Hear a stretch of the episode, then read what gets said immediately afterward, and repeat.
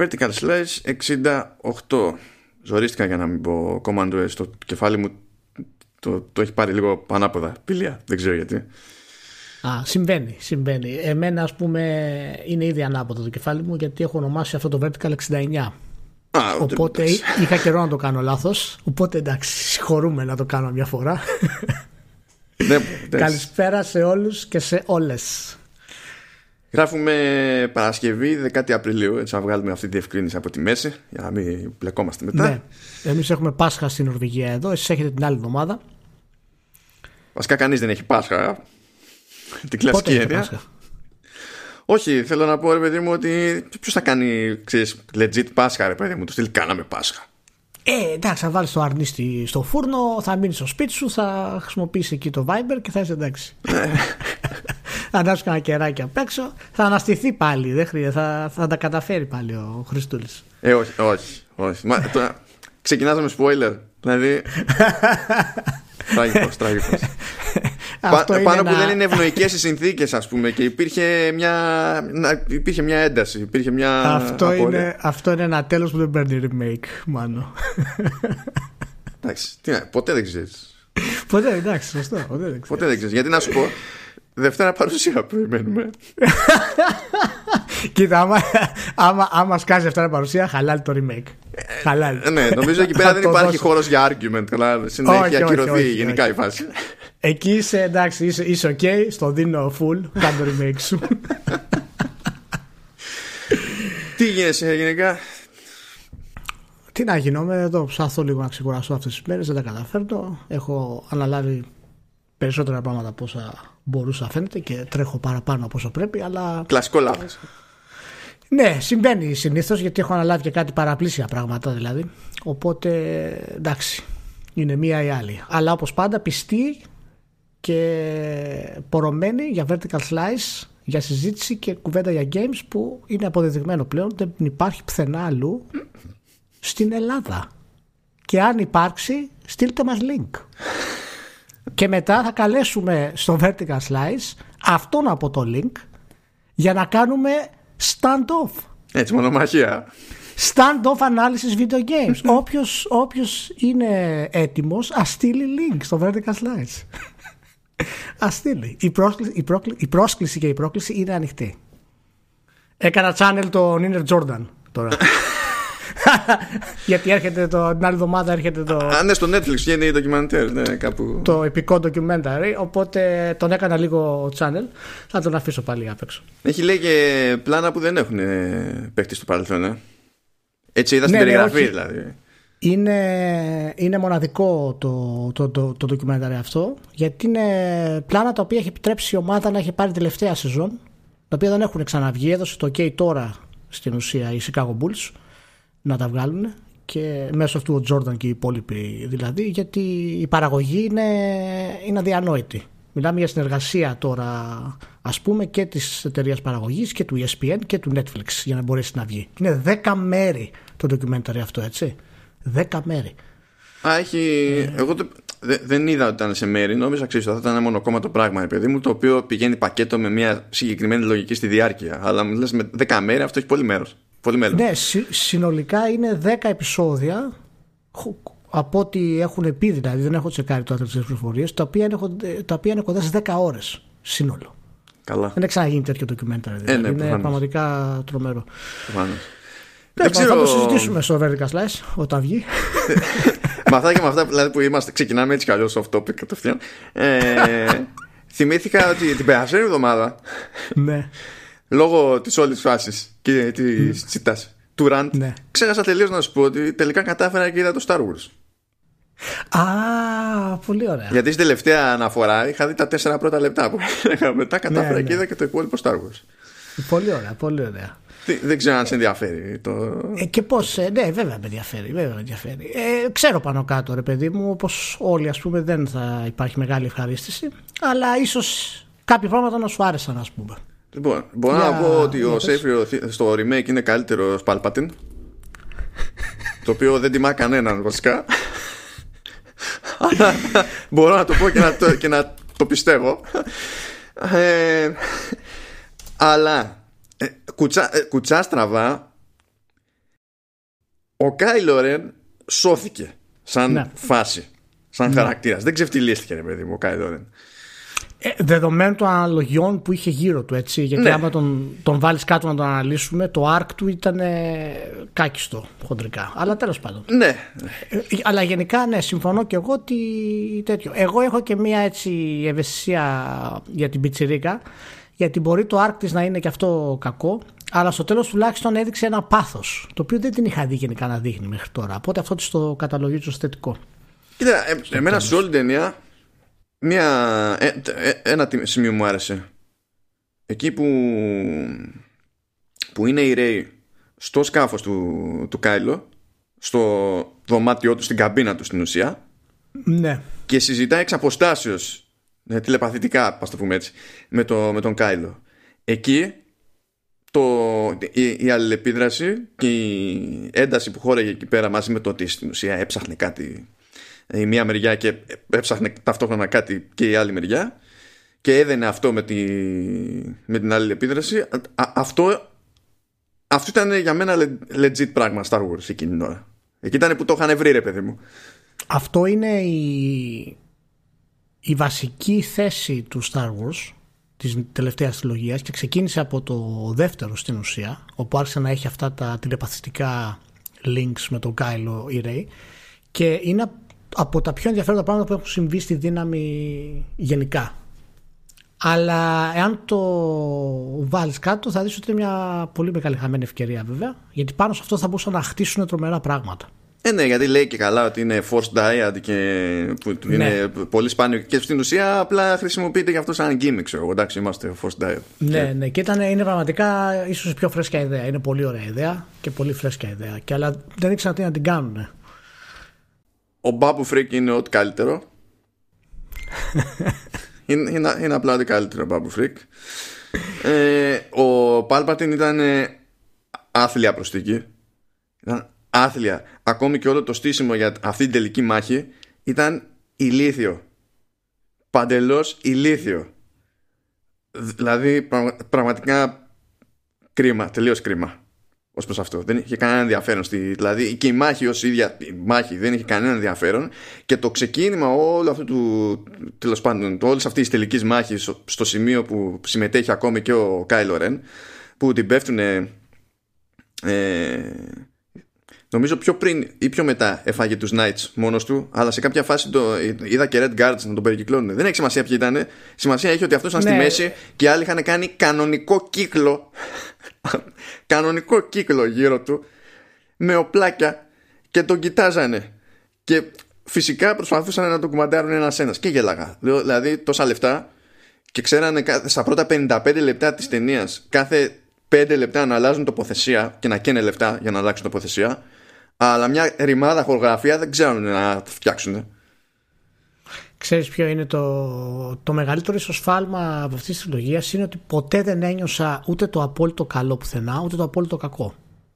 Και συνήθως αυτό το gray area είναι καλό στα χέρια του Νόλαν αλλά στα χέρια, στα χέρια του, του Abrams και του Ryan Johnson μετά δεν λειτουργήσε. Δηλαδή ποτέ δεν ένιωσα αυτή τη δύναμη των Sith που ένιωσα ας πούμε στη, στα prequels τα οποία τα θάβουν όλοι και συνεχίζω να επιμένω ότι τηρουμένο όλων των αναλογιών είναι πολύ καλύτερες ταινίες από ό,τι έχουν μείνει στην ιστορία. Βασικά τα, τα prequel ήταν ε, ε, είχαν ένα επίπεδο σάχλας το οποίο ήταν ε, λάθος Είχαν, είχαν, αλλά εννοείται ξέρανε ότι που είχαν. πηγαίναν κάπου συγκεκριμένα Ναι, δηλαδή ας πούμε ένιωθες το, το evil intent του Emperor ένιωθες το καλό από τη μία του Obi-Wan; Ε, δηλαδή όλο, όλο αυτό το concept εκείνης και η πτώση του Anakin στην ουσία τα, τώρα εδώ δεν ήξερες λες αυτός είναι λίγο καλός, αυτός είναι λίγο κακός.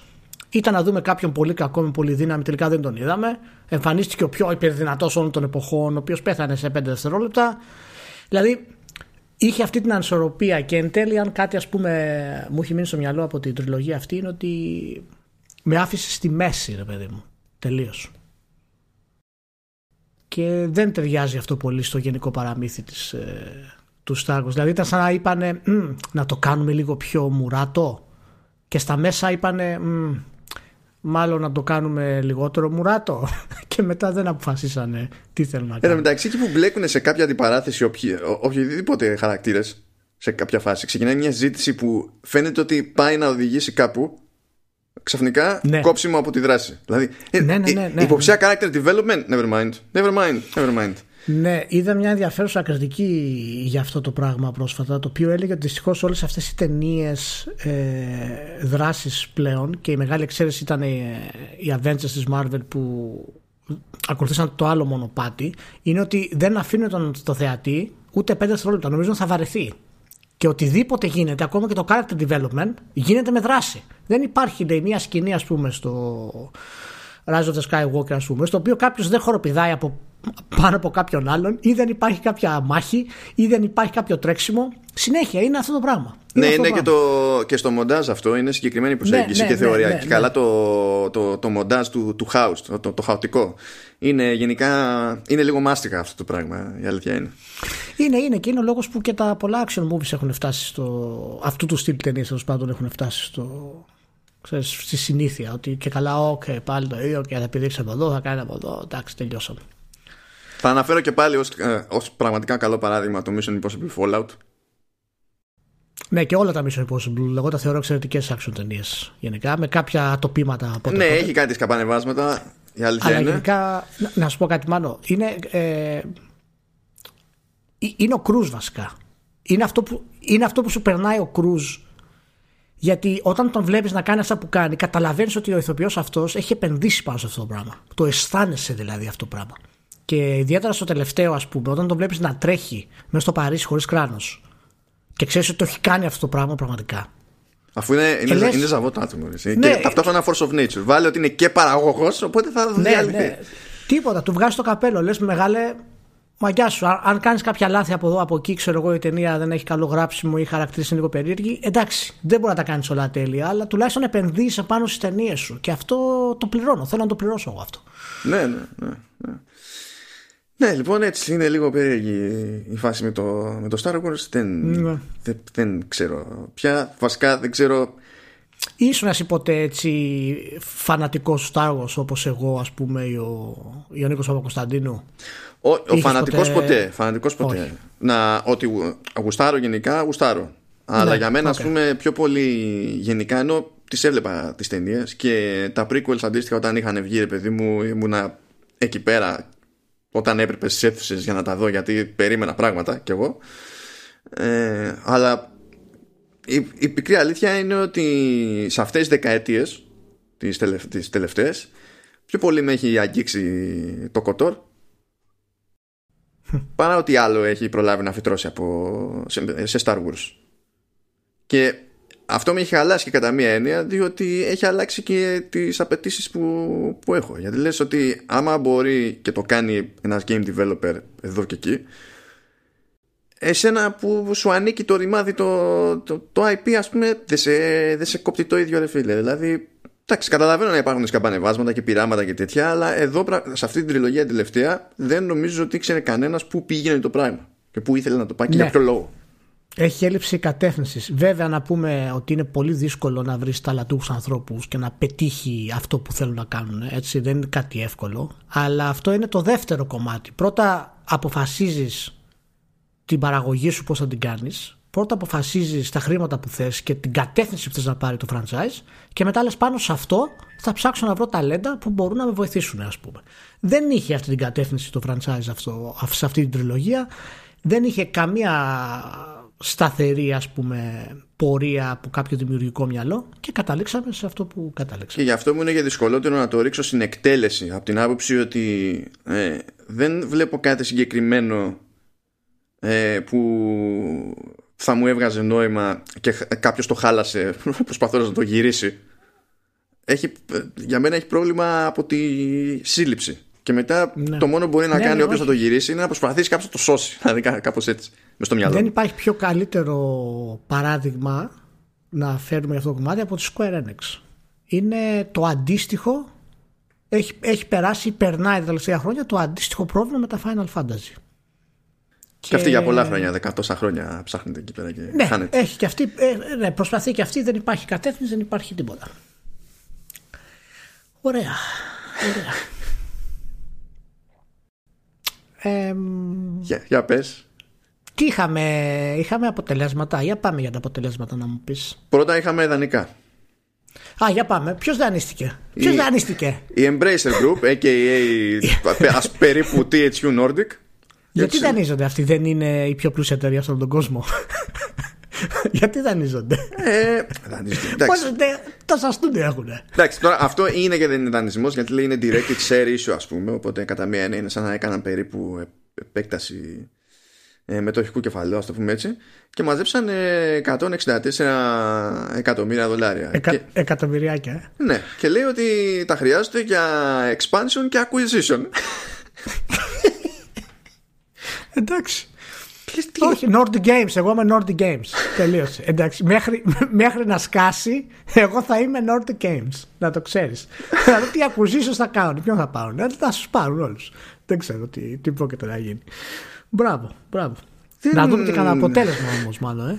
πέρυσι, πέρυσι, με τον ίδιο τρόπο και από άλλες εταιρείες που στην ουσία έχουν ε, επενδύσει στη DHQ, στη Embracer, έχω μπερδευτεί πλέον αυτό το πράγμα, ε, είχε ε, μαζέψει άλλα 225 εκατομμύρια. Δηλαδή δεν φάση δεν κάνουμε τίποτα άλλο. Είναι... Είναι τα, Ναι, τα το ψώνια κοινά- μας στην εποχή της πανδημίας. Ναι. ξέρω εγώ. Α δούμε το αποτέλεσμα. Για να δούμε και το αποτέλεσμα. Εντάξει. Αυτό το αναφέρουμε έτσι στα γρήγορα γιατί είναι ένα running joke δηλαδή με το, με το Embracer Group δεν τελειώνει με τίποτα. Ναι, δεν τελειώνουν ποτέ. Μέχρι να κατακτήσουν τα πάντα. Στο, στο τέλος θα είναι, ξέρεις, θα γίνει face-off η βιομηχανία μεταξύ Nordic Games και Tencent. Εκεί καταλήγει, να το ξέρετε όλοι. Κάποια στιγμή θα έχουμε αυτό το face-off.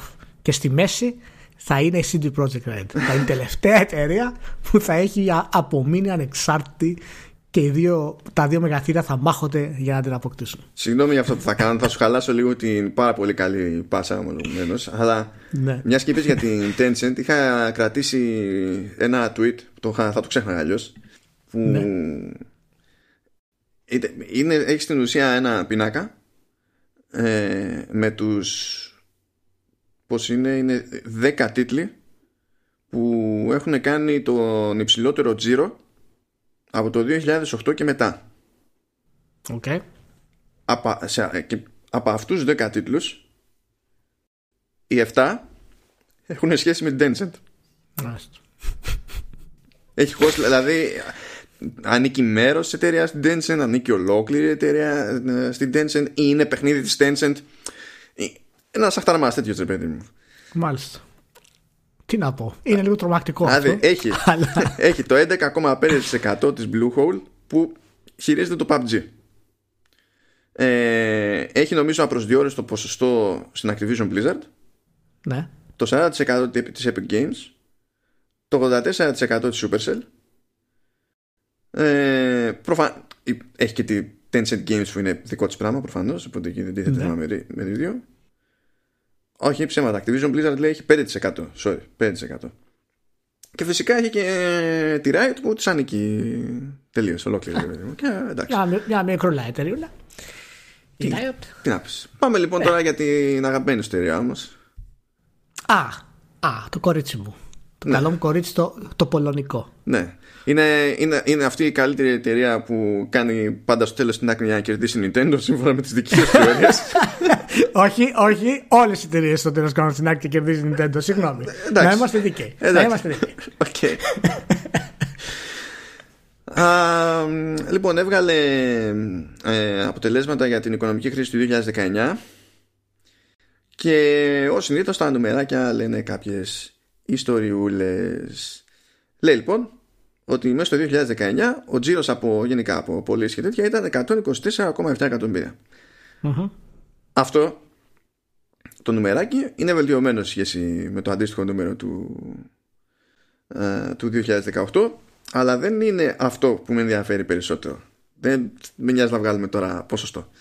Ε, είναι, θυμάσαι την αγοραία αξία τουλάχιστον αυτή την περίοδο της εταιρείας; Ήταν 2, κάτι πριν 5-6 μήνες. Ωραία. Αυτό θυμάμαι το τελευταίο. Έστω ότι είναι τόσο ακόμα, ξέρω εγώ. Εντάξει, θα, έχει, θα έχει μια διακύμανση, δεν θα έχει γίνει μισό δις, ούτε θα έχει γίνει 10, οπότε τέλος πάντων έστω ότι. Τώρα, με αυτό τον ετήσιο τζίρο που ομολογουμένως εντάξει δεν είχε προφανώς λανσάρισμα, λανσάρισμα ρε παιδί μου μέσα στο 2019. Δεν είχε. Ναι. Ε, αν εξαιρέσεις δηλαδή κάτι ports του Gwent και κάτι τέτοια πράγματα, κάποια expansion, δεν είχε λανσάρισμα το, τώρα, legit.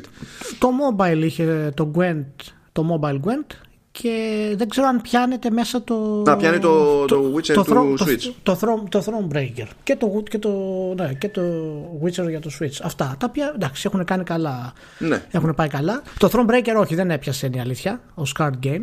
Αλλά ναι. Τα άλλα δεν πήγαν άσχημα. Τώρα, όταν έχεις αγοραία αξία τέτοια, ε, αλλά ο, ο τζίρος που κάνεις τέλος πάντων σε μια χρονιά που τους έχει πάει καλά, γιατί έχουν πιάσει καλύτερα νούμερα από ό,τι είχαν πιάσει το 2018, έτσι. Ναι. Ε, νομίζω ότι το δυσκολότερο πράγμα γενικά είναι να σε αγοράσει κάποιος. Από την άποψη ότι ακόμα και αν έχει τα λεφτά, που προφανώς υπάρχουν εταιρείες που έχουν τα λεφτά για κάψιμο, ε, είναι δύσκολο και οι ίδιες οι εταιρείες να το εξηγήσουν αυτό το πράγμα στο, στο μέτοχο. Διότι ο μέτοχος που είναι ένα τέλος πάντων πράγμα με παροπίδες συνήθως σε κάτι τέτοια θέματα ε, θα σου πει ωραία απόσβεση ποια, τι, τι, θα γίνει με την απόσβεση εφόσον έχεις δώσει, δώσει τόσα λεφτά. Χώρια το ότι όταν είναι να αγοράσεις, συνήθως δίνεις και παραπάνω από την αγοραία αξία για να έχουν και ε, ε, κίνητρο οι άλλοι να πουλήσουν. όταν, ό, όταν μιλάμε για επιθετική εξαγορά στην ουσία έτσι τότε. Ναι. Γιατί άμα δεν θέλει η εταιρεία να πουλήσει, πρέπει να μπεις μέσα από το χρηματιστήριο για να κάνεις το κονέ. Καλά, εκεί θα σου κοστίσει ακόμη περισσότερο. Είναι ακόμη ναι, πιο ναι, δύσκολο. ναι. Ε, ο, οπότε είναι. Δηλαδή, όχι μόνο είναι δύσκολο κάποιος που θέλει να την αγοράσει να την αγοράσει. Ακόμα και αν η ίδια η CD Projekt θέλει να πουληθεί, είναι δύσκολο να πουλήσει την πάρτι της. Σε αυτή τη φάση. Είναι, ε, είναι πιο εύκολο να πουλήσει ένα μερίδιο χύψη, ας πούμε, και να βγάλει φράγκο της προκοπής έτσι απλά και γρήγορα αλλά να πει ότι πουλιέμαι στα αλήθεια ή δίνω μεγάλο μου ποσοστό κτλ. Είναι, είναι πολύ δύσκολο. Οπότε από τη μία την προστατεύει, ξεκάθαρα, ε, και από την άλλη της δημιουργεί, και, της δημιουργεί μια πίεση, διότι ξέρεις όταν είναι τόσες φορές πάνω η αγοραία σου αξία από τον ετήσιο τζίρο σου, ε, στην πραγματικότητα η όλη η αντίληψη που έχει η αγορά για την πάρτι σου, η, η χρηματαγορά λέμε τώρα έτσι, είναι λίγο φούσκα. Δεν είναι ρεαλιστικό δηλαδή να, να κοστολογήσει τόσο. Αλλά τέλος πάντων. Αυτή είναι. Εντάξει. Ναι. Ε, για πες, για πες και θα πω μετά. Λοιπόν, ήταν λέει 44% πάνω τζίρο σχέση με πέρυσι. Ε, Προφανώς το μεγαλύτερο ποσοστό ήρθε από digital sales. Ε, οτιδήποτε άλλο είναι σταγόνα στον ωκεανό, δηλαδή δεν έχει καν ρεμά να το σχολιάζουμε σοβαρά. Ε, α, το άλλο που μου έκανε εντύπωση είναι ότι από τα από τα 124 πάνω, 125 πες κάρτα εκατομμύρια του τζίρου σχεδόν τα 39 είναι από GOG ναι. Το περίμενες να έχει τέτοιο κομμάτι της πίτας; Ε, ε, ε, δεν θα πω ότι το περίμενα αλλά δεν, δεν, μου κάνει έκπληξη. Ε, γιατί έχουν πραγματικά κάνει πολλές αλλαγές στο GOG και το προωθούν πραγματικά με, με διάφορους τρόπους και θα το κάνουν πλέον και ένα unified ε, player όπου θα μπορείς να παίζεις τα παιχνίδια σου από όλους τους άλλους clients μέσα από το καινούριο GOG. Οπότε είναι κάτι το οποίο η εταιρεία το προωθεί περισσότερο από ποτέ. Βέβαια Μιλάμε για ψηλά νούμερα ούτως ή άλλως, έτσι.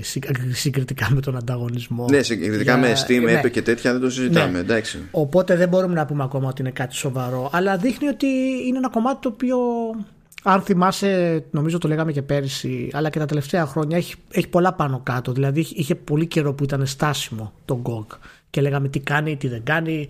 Ήταν απλά για παλιά παιχνίδια είναι λίγο περίεργο. Αλλά δεν, δεν σας ότι έχει και ταβάνι όμως αυτό γενικά. Δηλαδή πρέπει να έχει και ταβάνι.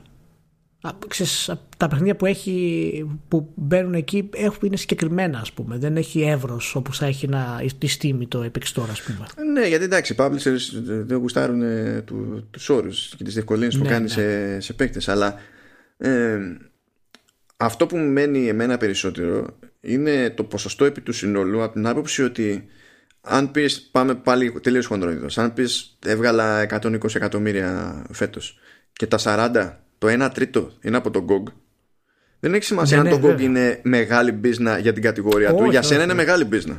Έτσι. Είναι μεγάλο Εσύ. ποσοστό. Δεν λες το παρατάω και φεύγω.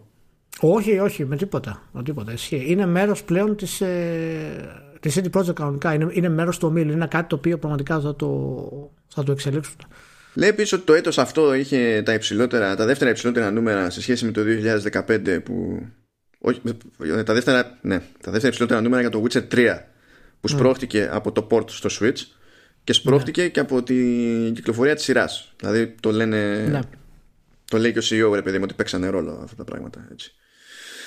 Ε, είπανε και ποσοστώσεις για τις εκδόσεις, για τις πλατφόρμες που εντάξει το, έχει, είναι τόσα χρόνια το Witcher έξω οπότε είναι λίγο σχετικό το τι σημαίνει το κάθε τι αλλά λέει ότι ε, από τα, τα αντίτυπα του Witcher που φύγανε το 2019 το 11% ήταν για Switch το 53% ήταν για PC το, το PS4 ήταν στο 26% και το Xbox One στο 10%. Το οποίο εμένα μου δείχνει ότι το ζήσανε το πράγμα οι Switchάδες ότι εντάξει τώρα στις άλλες πλατφόρμες έχει αγοράσει και τόσους πολλοί κόσμους που μεγαλύτερη εντύπωση μου κάνει το ότι εξακολουθούν και δίνουν τόσο πόνο στο PC παρά οι άλλοι που δεν, είναι, δεν έχουν τεράστιο ποσοστό ξέρω εγώ. Κοίτα στο PC ειδικά τα τελευταία δύο χρόνια έχει βοηθήσει πάρα πολύ η τιμολόγηση γιατί το έχουν ξεφτυλίσει. Δηλαδή, ανά δύο μήνες το βρίσκεις 7,99 μπορεί τα expansions. Δηλαδή είναι, είναι φιαλτικό αυτό. Ε, και στις κονσόλες δεν πάνε πολύ πίσω. Συνήθως κάνουν το ίδιο ναι, στα 15 ευρώ. Ξέρω, ε, να πούμε ότι το port του Switch δεν θα έπρεπε να είναι δυνατό. Το το έκανε CD Projekt είναι απίστευτη τεχνική μαέστρια και φυσικά και δεν μπορεί να συγκριθεί ούτε με, με τις base consoles εννοείται αλλά το ότι τρέχει και μάλιστα κρατάει αρκετά από την ατμόσφαιρά του και τη σκηνή του και το animation του και την πληθώρα του κόσμου ε, σε λεπτομέρεια ε, είναι, είναι μεγάλη υπόθεση για μια κονσόλα σαν το Switch και δείχνει μάλιστα και την, το εύρος που έχει το Switch σαν κομματάκι hardware, έτσι. Μην το, μην το παραβλέπουμε αυτό. Ότι έχει κάνει καλή δουλειά και η Nintendo δηλαδή σε αυτό. Ναι, γιατί υπάρχει ε... η αντίληψη ότι ο Nintendo, παιδί μου, δεν έχει την ιδιοσυγκρασία που θα τον οθήσει σε ένα παιχνίδι τύπου Witcher. Αλλά να που ναι, δώσανε πόνο. Που ναι. βγήκε, και, ναι. βγήκε και στο δεύτερο μισό του έτους, έτσι, δηλαδή από το φθινόπωρο. Δηλαδή το ότι έπιασε το 11% ε, από τα συνολικά αντίτυπα του 19 γενικά είναι πιο μεγάλο κατόρθωμα από αυτό που υπονοεί το ίδιο το ποσοστό ως αριθμός. Ναι. Το Witcher πρέπει να έχει φτάσει τώρα πόσο, 28-29 εκατομμύρια; Δεν ξέρω πια. Νομίζω έχει φτάσει κοντά στα 30 και πούλησε φέτος λόγω και του τηλεοπτικού show περισσότερο από πέρσι. Και το οποίο μιλάμε για παιχνίδι του 15 single player, παιδιά. Έτσι, μην, το, μην το ξεχνάμε αυτό. Έλα, αυτό δεν, πουλά, δεν έχουν νόημα τα single player. Ε, ναι, δηλαδή, ναι. πού πας χωρίς multiplayer; Ή όπως έλεγε μια ψυχή κάποτε, πού πας χωρίς MMO στοιχεία; Πού πας χωρίς MMO στοιχεία, βάλει λίγο MMO ναι. να κάνεις spice, spice up. Ε, κοίτα δεις, νομίζω ότι είναι καιρός να το αποκαλέσουμε για αυτό που είναι αυτό το πράγμα με τη CD Projekt ότι πρόκειται για μια ιστορική συγκυρία την οποία ζούμε με τη CD Projekt και δεν είναι κάτι το οποίο θα συμβεί σύντομα ξανά ποτέ και δεν έχει συμβεί και πολλές φορές στη βιομηχανία. Είναι στο trajectory μιας Blizzard, μιας Rockstar. Ε, οι εταιρείες που ξεκίνησαν δηλαδή με δικές τους δημιουργίες, εταιρείες που ξεκίνησαν ουσιαστικά ανεξάρτητες και η ικανότητά τους και το ταλέντος ήταν τόσο υψηλό και οι ιδέες τους που κατάφεραν και φτάσανε εκεί που φτάσανε. Και στο ίδιο trajectory είναι και η, και η CD Projekt αυτή τη στιγμή. Πράγμα το οποίο το θέλουν κιόλας, το έχουν δηλώσει κιόλας, δηλαδή θαυμάζουν τις, ε, τη Rockstar, ας πούμε, για το μοντέλο της. Ε, τώρα αυτό είναι καλό ή κακό θα το συζητήσουμε άλλη στιγμή. Αλλά είναι, είναι μια ιστορική συγκυρία για τη βιομηχανία η άνοδος CD Projekt. Έτσι. Και το κάνει χωρίς να χρησιμοποιεί live ε, services και έχοντας και την υποστήριξη του μεγαλύτερου μέρους των, των παικτών. Ναι, εμένα μου θυμίζει γενικά μπορούμε να λέμε πλέον το The Witcher 3 είναι κλασική περίπτωση τίτλου που λέμε ότι είναι evergreen καλά ως μπει να είναι ναι. αηφόρος παιδί μου πράγμα που όντως. εντάξει σε ακόμα μεγαλύτερο βαθμό που είναι, είναι απλά ένα αρρώστια εκεί πέρα ε, λέμε για το GTA 5 τόσα χρόνια ναι. και συνήθως και κυρίως για διαφόρους τίτλους της, της Nintendo που απλά πουλάνε στο ύπουλο και μετά βλέπουμε τα νούμερα και δεν έχουμε καταλάβει τι έχει γίνει. Που μπορεί να είναι, ξέρω εγώ, Ναι, ναι, ναι. κάτι. Όχι, ναι. Α, το, το, να το, το, το να το συγκρίνεις καν το Witcher 3 σαν παιχνίδι, έτσι. Ε, με το μεγαθύριο του GTA 5 και τους στήλου της Nintendo είναι, είναι αστείο. Θα γελάγαμε πριν 4 χρόνια. Ναι, ναι. ναι. Ακό- ακόμα και, την επιτι- και με την επιτυχία που είχε το Witcher 3.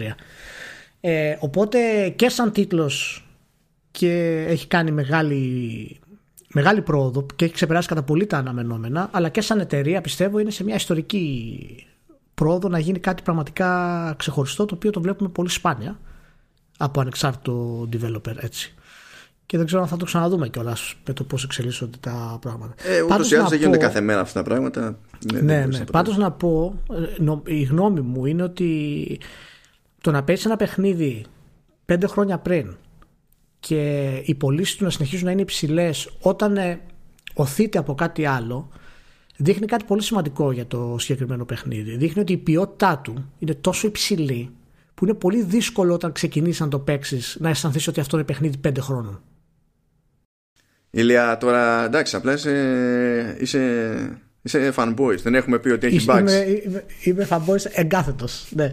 και αυτό δείχνει πάρα πολύ στο θέμα του γραψίματος γιατί αυτό είναι εν τέλει που τραβάει πάρα πολύ όσο και τα, α, βέβαια και τεχνικά παραμένει ένας από τους πιο εντυπωσιακούς τίτλους που έχουμε αλλά σε τραβάει δηλαδή και ακόμα και φίλοι που το έχουν ξεκινήσει πρόσφατα λένε ότι είναι τόσο, τόσο πιστικό το γράψιμο στους χαρακτήρες που μετά κολλάς στην ουσία. Το μεγάλο τους πρόβλημα κάποιους από αυτούς είναι ότι όταν συνειδητοποιούν πόσο μεγάλο είναι, παθαίνουν σκόβει κρύος υδρότη. το οποίο το καταλαβαίνω. Δεν είναι για όλους ε, αυτό το μέγεθος, εντάξει. Εκεί εξακολουθεί Το πάντως καταλαβαίνω. εκεί που είναι εξ- μέτρο για τα πάντα γενικά για το, για το είδος είναι για τη δουλειά που πέφτει σε, σε sites γιατί εκεί πραγματικά σχεδόν όλοι ας πούμε φαίνονται φθηνοί συγγενείς ρε παιδί μου και αυτό προκύπτει από το λιώσιμο που έριξε η εταιρεία έτσι που είναι ταυτόχρονα και για καλό και για κακό Ναι, ναι, και να σου πω κάτι. Είναι κάτι το οποίο έπρεπε να το κάνει για να ξεχωρίσει. Ήταν το βασικό της, δηλαδή το γράψιμο και τα side quest ήταν τα δύο βασικά στοιχεία που έπρεπε να ξεχωρίσει από τον ανταγωνισμό. Γιατί δεν είχαν κάτι άλλο να ξεχωρίσουν μάλλον. Δηλαδή, αν θυμάσαι και το marketing budget της εποχής που είχαν, πηγαίνανε κόντρα σε μεγαθύρια, όπως το Mass Effect, ας πούμε. Άσχετα πώς κατέληξε το, το Andromeda, ας πούμε. Το Dragon Age, δηλαδή τίτλοι οι οποίοι είχαν ήδη εκατομμύρια ε, πωλήσεις στο ενεργητικό τους. Τέλος πάντων, καλά τα πάνε. Μάλιστα, κάνανε και μια δήλωση ότι συνεχίζεται η ανάπτυξη του Cyberpunk χωρίς μεγάλο πρόβλημα. Έχουν μεταθέσει όλη την εργασία να δουλεύουν από το σπίτι ο κόσμος και ότι δεν διαφαίνεται κάποιο ιδιαίτερο θέμα για το λανσάρισμά του το, το Σεπτέμβριο. Είναι πότε είναι, 17? Σεπτέμβριο, Σεπτέμβριο ναι. Ναι.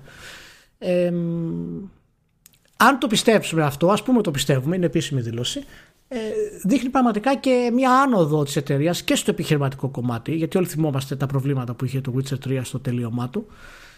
Ε, και θέλω να πιστεύω ότι τουλάχιστον έχουν μάθει και κάποια πράγματα διοικητικά Εντάξει, μέσα στην όλη αυτή κατάσταση. από τη στιγμή που έχουν ε, μεγαλώσει τόσο, δηλαδή τώρα που πλέον σαν εταιρεία γενικά ρε παιδί μου είναι περίπου χίλια άτομα, θες δεν θες, Ναι. θα προσαρμοστείς. Δεν, γίνει- δεν είναι το ίδιο πράγμα να χειρίζεσαι τόσο κόσμο ενώ, σε σχέση με οτιδήποτε άλλο. Ναι, ε, εγώ είχα ένα φόβο αν ήταν πραγματικά ικανοί να το κάνουν αυτό, αλλά αναπόφευκτα μεγαλώνοντας, ξέρεις, τραβάς κόσμο που μπορούν να στο κάνουν αυτό το πράγμα με τον ένα ή τον άλλον τρόπο. Ε, μ, Και έχει σημασία Μετά- ότι το παίρνουν οι Πολωνοί γενικά, ρε παιδί μου, το παίρνουν και πατριωτικά το θέμα. ναι, Δηλαδή είναι, είναι πιο εύκολο για μια τέτοια ομάδα ε, να, ξέρεις, να έχει κόσμο που θεωρεί ότι δεν εκπροσωπεί απλά τη CD Projekt αλλά ότι εκπροσωπεί γενικά όλη τη σχετική σκηνή γιατί σε πρακτικό επίπεδο το κάνει της Πολωνίας. ναι. Είναι σημαντικές σχολές τώρα οι ανατολικές και θα έχουμε πάρα πολύ μεγάλη άνοδο και ποιοτικά και από θέμα παραγωγής Το, στο μέλλον. το άλλο ενδιαφέρον είναι στατιστικό που είχε εδώ πάλι για τις πωλήσεις του, του, του The Witcher 3 μέσα στο 2019 το μεγαλύτερο μερίδιο το 37,2% πήγε Ευρώπη και το δεύτερο μεγαλύτερο μερίδιο 27,9% πήγε Ασία και η Αμερική είναι τελευταία αλλά όχι με μεγάλη διαφορά 25,6% Μμ.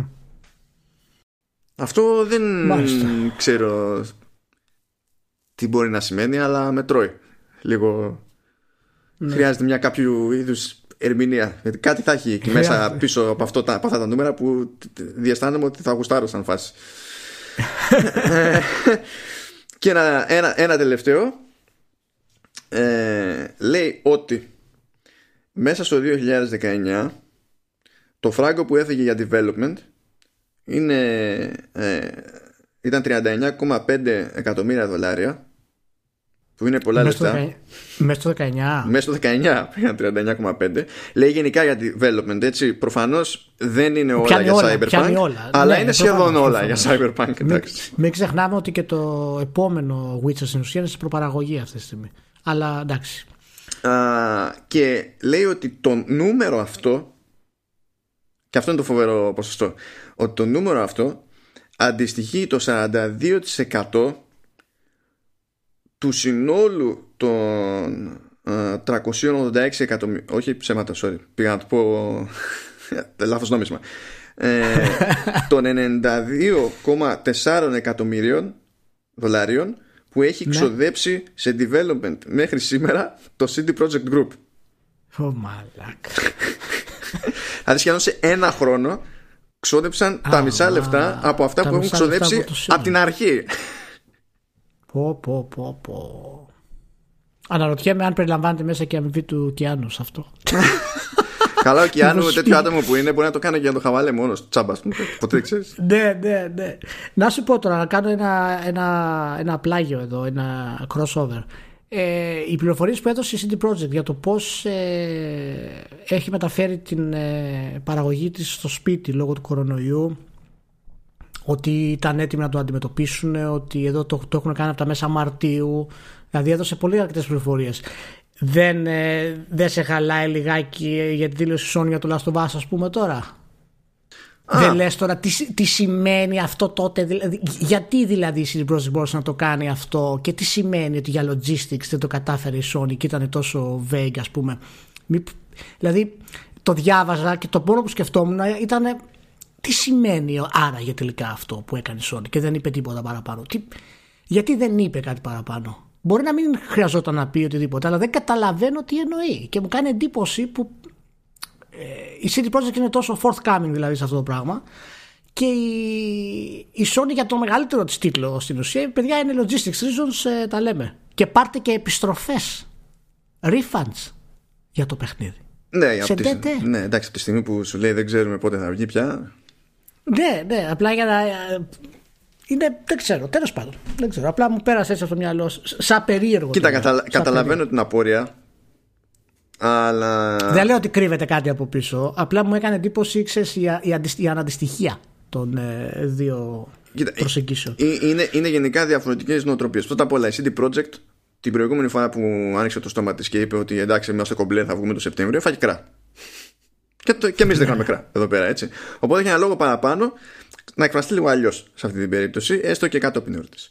Η Sony εκτός του ότι δεν έχω δει να έχει φάει κρά όπω είχε φάει η City Project για τέτοια θέματα, ε, έχει και εκπεπιθήσει ρε παιδί μου μια τάση να κρατάει κάποια πράγματα φλού και μην πας μακριά δηλαδή τώρα αυτή, αυτές τις μέρες έδειξε το χειριστήριο του PS5 έτσι έχει βγάλει ένα μάτι φωτογραφίες και καμία φωτογραφία δεν δείχνει το κάτω μέρος του χειριστηρίου και ο κόσμος αναρωτιέται αν έχει audio jack. Και δεν απαντάει κα, ναι, κανένας από τη Sony για το αν έχει audio jack ή όχι. Γιατί, γιατί μπορούμε. Ναι, αλλά ρε, εδώ μιλάμε για ένα παιχνίδι το οποίο ήταν έτοιμο και είναι το μεγαλύτερο τους παιχνίδι. Δηλαδή... Δεν αντιλέγω. Αλλά όταν η νοοτροπία σου στην επικοινωνία είναι χ και είναι παλιά αυτή η αλλαγή το να κρατάει πράγματα φλου ε, ε, έχει ξεκινήσει από δεκα κάτι χρόνια πριν. Παλιότερα η Sony έμπαινε στη, όπως και άλλες εταιρείες του αθλήματος και στα consumer electronics και στα, και στα games. Μπαίνανε στη διαδικασία να τα κάνουν λίγο πιο νιανιά τα θέματα. Μετά έγινε μια αλλαγή πλεύσης με τη λογική ότι θα, θα χαϊπάρουμε, ξέρω εγώ, θα δίνουμε περισσότερη φανφάρα και καλά για να υπερτονίσουμε τα benefits κτλ. Και, και εντάξει, δεν είναι ανάγκη τώρα να ξεκαθαρίζουμε το γιατί και το πώς. Και επειδή έτυχε πάνω στην αλλαγή αυτή να είμαι εκεί γύρω και θυμάμαι τα facepalms που έριχνα, ε, δεν μπορώ καν να πω ότι αυτό είναι ξέρεις, μια απόρρεια του σκεπτικού του κομματιού του PlayStation που λειτουργεί και με μια, την αυτονομία που λειτουργεί μέσα στη Sony έτσι. Έχει ξεκινήσει από πιο έξω και από Ναι, πιο αλλά- πριν. Για Sony δηλαδή Ναι, δεν αλλά μου κάνει αυ- εντύπωση. Αυτό, όχι, αλλά αυτό δεν δικαιολογεί αν είναι καλό ή κακό αυτό που κάνει. Γιατί Όχι. προφανώς είναι, Απλά είναι κάτι το λέω άσχημο αυτό το πράγμα. Το λέω για να, για, να, ε, σου- ε, για να πω ότι δεν είναι πρωτότυπο. Ούτε αναπάντεχο για Ναι, την όχι. περίπτωση της Sony συγκεκριμένα. Κοίτα, πρωτότυπο είναι για διάτιτλο. Δεν έχει ξανακάνει τέτοιο πράγμα η Sony. Ποτέ. Δηλαδή να έχει ένα τίτλο έτοιμο σε δύο μήνες να βγει το μεγαλύτερο της τίτλο και ξαφνικά να βγάλει μια δήλωση πέντε γραμμές για να το σταματήσει. Αυτό Δεν ναι, ξανακάνει αλλά το ποτέ. βλέπεις σαν είναι πρωτότυπο για την επικοινωνία της εταιρείας. Πώς το χει- πώς χειρίζεται Ναι, ότι γενικά. έχει καμπανεβάσματα Ναι, η ναι. εταιρεία, ναι, αλλά τώρα για τέτοια περίπτωση είναι πολύ ξεχωριστή. Γι' αυτό μου είχε κάνει εντύπωση και εμένα τότε, ας πούμε, για αυτό το πράγμα. Βέβαια είναι και η περίπτωση κορονοϊού ξεχωριστή. Ναι, Οπότε εντάξει. δε- δεν υπάρχει ξέρεις, προηγούμενος σε αυτό. Τέλος πάντων, ε, να πάμε στο χειριστήριο τώρα, μιας και το φέραμε, το φέρα πλάγια κατά λάθος. Για πάμε στο, στο χειριστήριο. Θέλω ένα, α, ένα από τα παραλυπόμενα να, να πω στο ξεκίνημα. Ναι. Για κάποιο λόγο βγαίνει στο PlayStation Blog το αμερικανικό ε, η ανακοίνωση του, του DualSense. που Το Dual, DualSense λέει το χειριστήριο του PS5. Και στο, ε, ε, δεν βγήκε στο ευρωπαϊκό το PlayStation Blog, βγήκε την επόμενη μέρα. Γιατί δεν υπάρχει βιασύνη. Και είναι ίδιο το κείμενο, έτσι. Αγγλικά. και στις δύο περιπτώσεις. Είναι ίδιο το κείμενο. Αλλά στο αμερικάνικο, βέβαια, αδερφέ. Δεν χρειάζεται; Ναι. Τέλος πάντων. Ναι. ναι. Ε, ναι, ναι, ναι. ναι, ναι, ναι. Αυτά. Για, επειδή λέμε, ξέρεις, για κάποια περίεργα στην επικοινωνία που δεν καταλαβαίνουμε γιατί και πώς. Να, άν- άντε, άντε βγάλει άκρη. Ίδιο κείμενο, ίδια δημοσίευση ακριβώς. Για κάποιο λόγο πήγε στο blog που ασχολείται με τη μία αγορά και όχι στο blog που ασχολείται με την άλλη αγορά. Φράση όρισα. Τώρα εντάξει. Α, λοιπόν. Για πες. Βγήκε. Εντάξει το χειριστήριο. Σου άρεσε; Ε, ναι και όχι. Οκ. Ε, βασικά ε, διαφωνώ με τη συγκεκριμένη διχρωμία, όχι με τη διχρωμία γενικά. Δηλαδή μου είναι πολύ εύκολο να φανταστώ συνδυασμούς που πετυχαίνουν και θεωρώ αυτονόητο ότι θα παίξει όπως παίζει τόσα χρόνια μετά τη DualShock και η Sony και τα χρώματα και τέτοια. Ε, απλά εδώ παρά είναι η αντίθεση που στην ουσία το τελείωμα των λαμβών είναι μαύρο και το κομμάτι με τους μοχλούς είναι μαύρο και όλο το υπόλοιπο είναι λευκό. Ε, το σχέδιο μου αρέσει όμως. Το σχέδιο μου αρέσει πολύ γενικά σαν, σαν γραμμή. Βλέπω ότι έχει παίξει λίγη οικονομία παραπάνω σε κάποια σημεία. Ας πούμε τα, η κατευθύνση του σταυρού στα DualShock είναι έξω από τον ίδιο το σταυρό και πιάνουν Ναι. χώρο τέλος πάντων σε ένα κομμάτι που είναι flat και καλά για άλλους λόγους. Ενώ εδώ τώρα, τώρα την έχουν γλιτώσει. Το ότι δεν υπάρχει χρώμα στα κλασικά face buttons εμένα δεν με πειράζει καθόλου. Σε τέτοιο σχέδιο ειδικά μια χαρά νόημα μου βγάζει. Δεν έχω πρόβλημα. Εξακολουθεί και υφίσταται touchpad. Φαντάζομαι για λόγους συμβατότητας. Πράγμα που με κάνει Ναι. να ελπίζω Είχε, είχε μεγάλη επιτυχία το touchpad τώρα και να το ξαναβάλουν. η, πλά, η πλάκα ξέρεις ποια είναι; Ότι στο, στην ίδια την ανακοίνωσή τους λένε ότι δεν έχει αξιοποιηθεί ιδιαίτερα μέχρι τώρα το track και λέω τι, τι λένε; Όχι, είναι ειλικρινής τουλάχιστον. Ναι, απλά στη θέση τους απλά θα έλεγα έχουμε και trackpad Όχι, α- ναι, α- α- απλά, απλά όταν το λες πριν το πούνε, είσαι fanboy και είσαι καταστροφικός Ναι. ενάντια στη Sony. Τώρα που το λέει η ίδια η Sony, δεν βγαίνει κανένας να πει από τα fanboy. Α, είχατε δίκιο τελικά. Ε, δεν, δεν, τέλος πάντων δεν, δεν καταλαβαίνω ναι, ναι. Ε, τα δεκά χρόνια. Το light bar επιβιώνει χωρίς να είναι bar Είναι στην ουσία αριστερά και δεξιά στα περιθώρια που υπάρχουν ε, στις σχισμές που χωρίζουν το υπόλοιπο χειριστήριο από το, από το touchpad Οπότε θα είναι ακόμα περισσότερο στη μάπα μας ένα πράγμα που φωτίζει Ελπίζω το καλό που τους στέλνω να αλλάζει χρώματα τουλάχιστον όχι τίποτα άλλο, για να έχουν ένα hardware για να αλλάζουν τα πλαστικά τριγύρω για να βγαίνει σε διάφορα χρώματα και να μπορείς να τα ταιριάξεις και τα λοιπά, να πεις ότι κάναμε μια τσαπινιά. Αχ, Nintendo, Nintendo μου θυμίζεις. Φυσικά ε, κο- κόβω χέρια, πόδια, κεφάλια, μύτες Ότι υπάρχει πρόχειρο. Ε, Ότι δεν θα έχει επιλογή για να σβήσουμε το ρημάδι. Γιατί πρέπει, πρέπει ντε και καλά Δηλαδή να, να έχουμε κάτι να, φω- να φωτίζεται Γιατί είμαστε gamers. Τέλος πάντων ε, Ναι, εντάξει, οκ Έχει λέει μικρόφωνο Το οποίο Ναι, ναι, οκ. ε, λοιπόν, θα προσπεράσω την κουβέντα που άνοιξε που δεν το περίμενα αυτό ειδικά για την κοινότητα των gamers την περιμένω από την κοινότητα του computing Είδα ότι πολύ γρήγορα άνοιξε τώρα κουβέντα για το ότι αυτό μας έλειπε να μπορεί να χρησιμοποιήσει κάποιος και την κονσόλα ξέρω εγώ για να μας ακούει, να παρακολουθεί την ομιλία μας κτλ. Που τέλος πάντων τώρα πόσο ρεαλιστικό είναι αυτό εξαρτάται. Δεν θα πω δεν είναι, δεν θα πω ούτε είναι, είναι θέμα συγκυρίας. Θεωρητικά είναι εφικτό, αλλά άλλο καπέλο.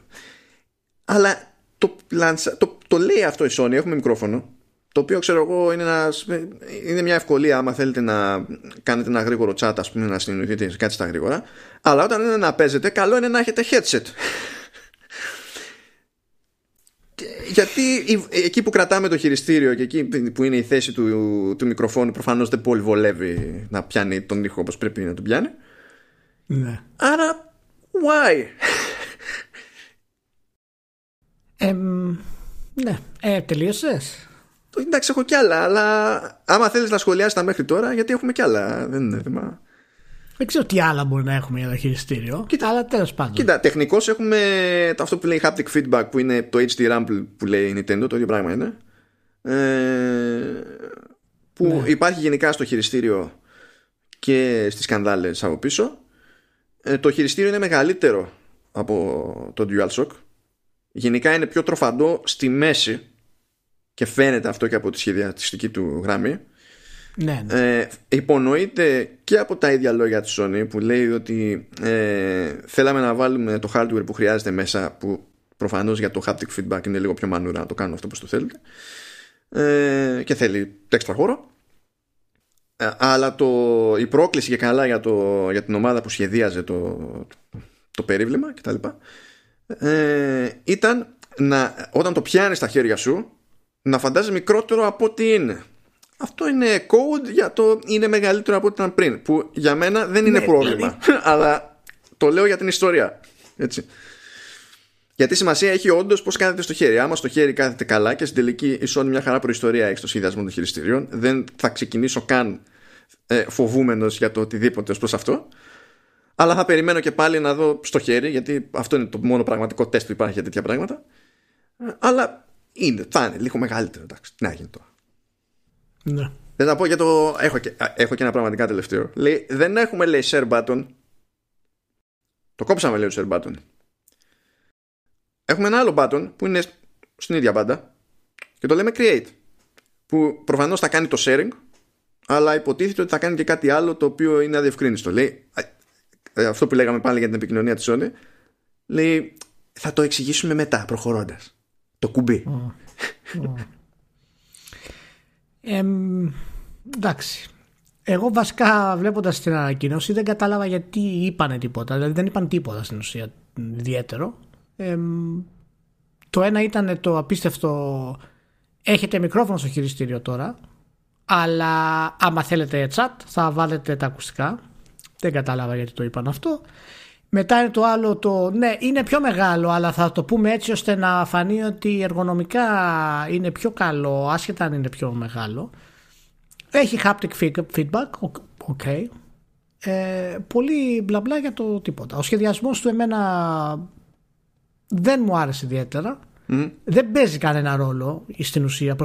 Προσωπικά δεν μου άρεσε ένα χειριστήριο είναι όμορφο ή όχι, να σου πω την αλήθεια. Με ενδιαφέρει απλά να είναι εργονομικό. Δηλαδή και του, του Nintendo 64 ήταν. Δηλαδή, αν το ήταν αστυνομικό. Ναι. Αλλά για να το παίξεις πρέπει να σου χταπόδι. Nintendo 64 και, και Dreamcast ήταν ε, ατυχή στάδια. Δηλαδή, αν του Nintendo 64 δεν είχε stick. Ναι, εντάξει, θα ήταν μπούμερα. Ναι. ε, δεν, δεν μου άρεσε με την έννοια ε, πάει προς Xbox και μάλιστα παλιό Xbox το χειριστήριό του. Δηλαδή αυτό το, το χοντρό στο πλάι θυμίζει χειριστήριο της πιο παλιάς εποχής Xbox και όχι τα τελευταία. Αυτό το λέει πολλοί κόσμος ότι του θυμίζει Xbox και για κάποιο λόγο στο δικό μου μυαλό δεν κάνει register πώ κάτι τέτοιο και δεν ξέρω γιατί. Ε, πρέπει να δεις το original του Xbox, του πρώτου Xbox. Α, του, αλλά, το Duke. Και, αλλά, ναι, αλλά και να το φανταστείς πιο λεπτό. Έλα, ε, εκεί, ε, εκεί, εκεί, θα πετύχεις το σχήμα. Έλα, σε εκείνο, σε εκείνο το χειριστήριο έχω πάθει την οντίτιδα. Τι, φυσικά και το ναι, θυμάμαι. Ναι, ναι, ισχύει, ισχύει. Ε, οπότε, ναι, δεν μπορώ να πω ότι μου άρεσε πάρα πολύ αισθητικά. Ε, εργονομικά δεν βλέπω μεγάλες αλλαγές. Πιστεύω ότι δεν θα έχουν κάνει ιδιαίτερα σφάλματα ώστε να αλλάξουν αυτό που αισθάνεται το καθένας στο χειριστήριο. Μου φαίνεται λίγο πιο βαρύ, αλλά αυτό μπορεί να είναι και το σχέδιο. που μου το βγάζει, ένα από τα πράγματα που μου πάντα μου άρεσαν στα συστήματα του PlayStation ήταν ότι ήταν ελαφριά σε σχέση με το Xbox. Ε, ελαφρύτερα μάλλον. Και τα αισθανόμουν πιο, πιο άνετα στο χέρι μου γενικά. Άσχετα αν εργονομικά τα χειριστήρια του Xbox από το 360 και μετά είναι καλύτερα, έτσι. Δηλαδή το, το D-pad σε αυτό το, το σημείο πρέπει να είναι καλύτερο ε, σε βάθος χρόνου, ας πούμε, τουλάχιστον κατά τη δική μου εμπειρία. Αυτή ε, για, το, για αυτό που είδαμε στο καινούριο του, του Xbox λες, σε σχέση με το κλασικό που έχει η Sony; Ναι, ναι. Ναι, και εγώ το ίδιο ε, πιστεύω. Ε, ε, αλλά. Ναι, αυτό με το μικρόφωνο δεν καταλαβαίνω τι είναι. Το haptic feedback εντάξει. Μου άρεσε ότι βάλανε τις αναλογικές σκανδάλες και είπανε συγκεκριμένα ότι είναι φτιαγμένο έτσι για να τις χρησιμοποιήσετε επιτέλους. Ναι. Ε, ειδικά ανέφερε το παράδειγμα με το Toxo ας πούμε το οποίο σε συνδυασμό με το Haptic θα σου δίνει την αίσθηση. Σε συνδυασμό με το Horizon Zero Dawn, το sequel. Ναι, αυτό είναι. Με το Horizon Zero Dawn είναι ειδικά για το Horizon Zero Dawn. Γενικά. Εντάξει, κοίτα, όλα αυτά είναι ωραία. Εγώ τα θεωρώ λίγο και λίγο gimmicks τώρα όλα αυτά με τα χειριστήρια, τα κολπάκια. Ε, αλλά σίγουρα προσφέρουν κάτι ωραίο και κάτι καλό. Ε, το χρώμα του, τι να σου πω. Ε, δεν ξέρω. Γενικά, άσπρο χειριστήριο σε κάτι που θα το χειρίζεσαι κάθε μέρα είναι λίγο περίεργο. Γενικά. Απ' την άλλη, άσπρο είχε και το Xbox του 360 τα πρώτα χειριστήρια. Ε, που πηγαίνανε και μάτς με την κονσόλα. Ναι, και επειδή έχω πληρώσει και ρατιάτικα Ιαπωνέζικα ε, DualShock 3 ε, λευκά, ακριβώς επειδή ήταν λευκά, δεν έχουν καταλάβει ναι. μία. Παίζει εκεί, ναι. πραγματικά είναι θέμα υλικού και, ε, και τύπου ναι. χρώματος, μπογιάς που έχουν. Δηλαδή, ναι. Και υπάρχει ναι. μόνο με το δύσκολο τρόπο θα βγει συμπέρασμα, δηλαδή γι' αυτό. Ναι. Ε, το touchpad μου είναι αδιάφορο. Εγώ προσωπικά θα το έβγαζα, να σου πω την αλήθεια. Ναι, το έχουμε ξαναπεί και εδώ πέρα. Το ότι ιδανικά θα το ε, βγάζαμε. Και όλα αυτά τα κόλπα για haptic feedback και αναλογικές σκανδάλες και τα λοιπά είναι όσο καλά ε, είναι όταν τα χρησιμοποιεί ο developer. Ο, ο δημιουργός, ο παραγωγός της Sony μπορεί να πει ότι παιδιά εγώ σας δίνω παπάδες. Αν δεν τα χρησιμοποιήσει ο developer καταλαβαίνεις ότι δεν πρόκειται να, να έχουν ιδιαίτερο αποτέλεσμα. Κοίτα, προσωπικά το haptic, παύλα HD Rumble, εμένα μου αρέσει ε, ως, ως αίσθηση.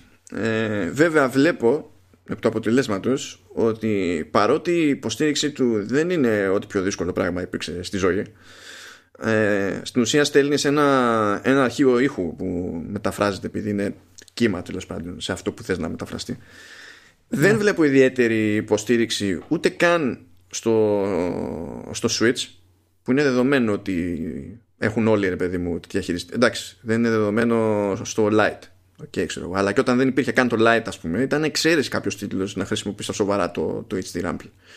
Οπότε αυτό δεν, για μένα δεν είναι καλό σημάδι για, το, για τη διάθεση που έχουν ε, οι developers. Ταυτόχρονα, όταν ε, η Microsoft δεν έχει κάτι ανάλογο, αυτό είναι πάλι εμπόδιο για τον developer.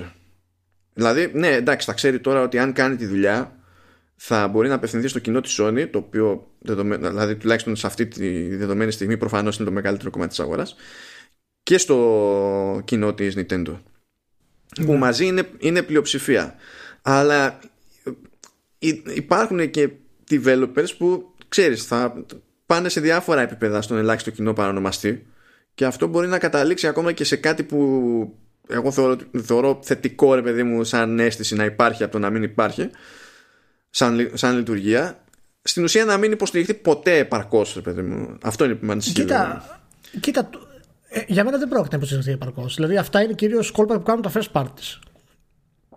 Στο, στο βαθμό που μπορείς να το χρησιμοποιήσεις εξ ολοκλήρου, δηλαδή όλη του, όλο του το εύρος.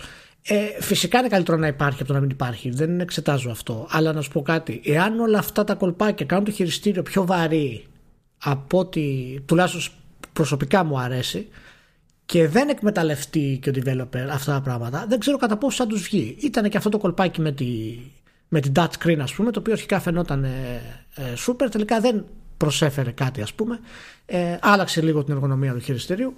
Εντάξει, κοίτα να σου πω κάτι. Και, ε, εν τέλει δεν μπορείς να μην τα κάνεις. Δηλαδή στην ουσία ξέρεις όσο εξελίσσει την κονσόλα και η σχέση που θες να έχεις και είναι και μέσα στο πλάνο της Sony για immersion που έχει δηλώσει και το είχαμε συζητήσει και στη, στο podcast που κάναμε για την ανάλυση του PlayStation 5 του Cerny ότι σκοπός είναι το immersion. σε αυτή τη γενιά. Και σίγουρα αυτά τα κολπάκια λοιπόν δεν μπορούν να λείπουν εν τέλει και από το χειριστήριο. Εγώ περίμενα να ξεκαθαρίσει βέβαια το αν αυτό το χειριστήριο ε, μπορεί να λειτουργήσει και σε PS4. Γιατί κάποιο προφανές τεχνικό εμπόδιο δεν βλέπω. Δηλαδή, ακόμα και το ότι έχει USB-C πάνω, εντάξει, το βάζει και το φορτίζει κάπου αλλού, ξέρω εγώ, ή παίρνει ένα ρημάδι καλώδιο. Αλλά με Bluetooth θα επικοινωνεί, ε, έχει ακριβώς τον ίδιο αριθμό πλήκτρων στην ουσία στις ίδιες θέσεις. Κάνει τα, δηλαδή, υπάρχει το touchpad για μένα φως φανάρι για να παίζουν και τίτλοι PS4 στο PS5. Οπότε, γιατί να μην πηγαίνει και το χειριστήριο στο PS4 αν χρειαστεί. Ε, που μπορεί και να ισχύει ρε παιδί μου στο τέλος αλλά νομίζω ότι θα ήταν καλύτερο για την ίδια τη Sony να το ξεκαθάριζε αυτό τώρα Πολλά θα τα κάνω να ξεκαθαρίσει η Sony και δεν έχει ξεκαθαρίσει πολλά πράγματα. Και τέλος πάντων είχαμε πει εξ αρχής μήνες πριν ότι η πορεία της γενικά είναι ανώμαλη στο πώς αποκαλύπτει και ότι όντως υπήρξαν κάποια θέματα και τώρα τα βλέπουμε στην πράξη. Δηλαδή ακόμα και τώρα είναι φανερό ότι κάποια πράγματα τα οποία θα έπρεπε να είναι ανοιχτά, να έχει μάθει ο κόσμος, να έχει προωθήσει η κατάσταση, τα κρατάει περιέργως κλειστά. Για μένα δεν είναι θέμα hype το ότι κρύβει κάποια πράγματα από το χειριστήριο. Είναι θέμα ότι έχουν ακόμα θέμα στο πού θα καταλήξουν. Δεν πιστεύω τώρα αυτό το concept ε, πλέον της Sony. Ω, είναι hype το χειριστήριο και μας κρύβει το τι θα κάνει και αν θα συνδέεται. Αυτά δεν τα πιστεύω αυτή τη στιγμή. Πιστεύω ότι αυτή τη στιγμή έχουν κάποια θέματα από το χειριστήριο, τα κρύβουν μέχρι να πάρουν τις τελικές αποφάσεις και να δουν τι θα γίνει. Και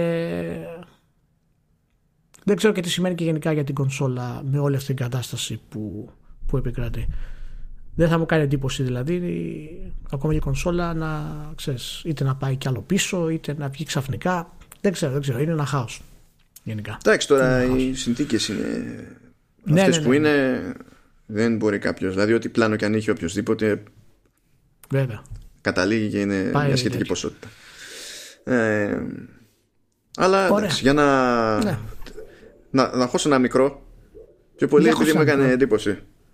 Ναι. Στις 14 Απριλίου, Ηλία, ε, βγαίνει το Xbox Game Pass στην Ιαπωνία.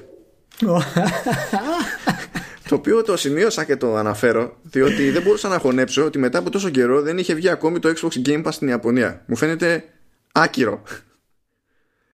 Γιατί βλέπω και ιαπωνικούς τίτλους ένα μάτσο έτσι κι αλλιώς στο, στα δυτικά ναι. Game Pass. Δεν είναι δηλαδή ότι δεν έχουν κάνει κονέ.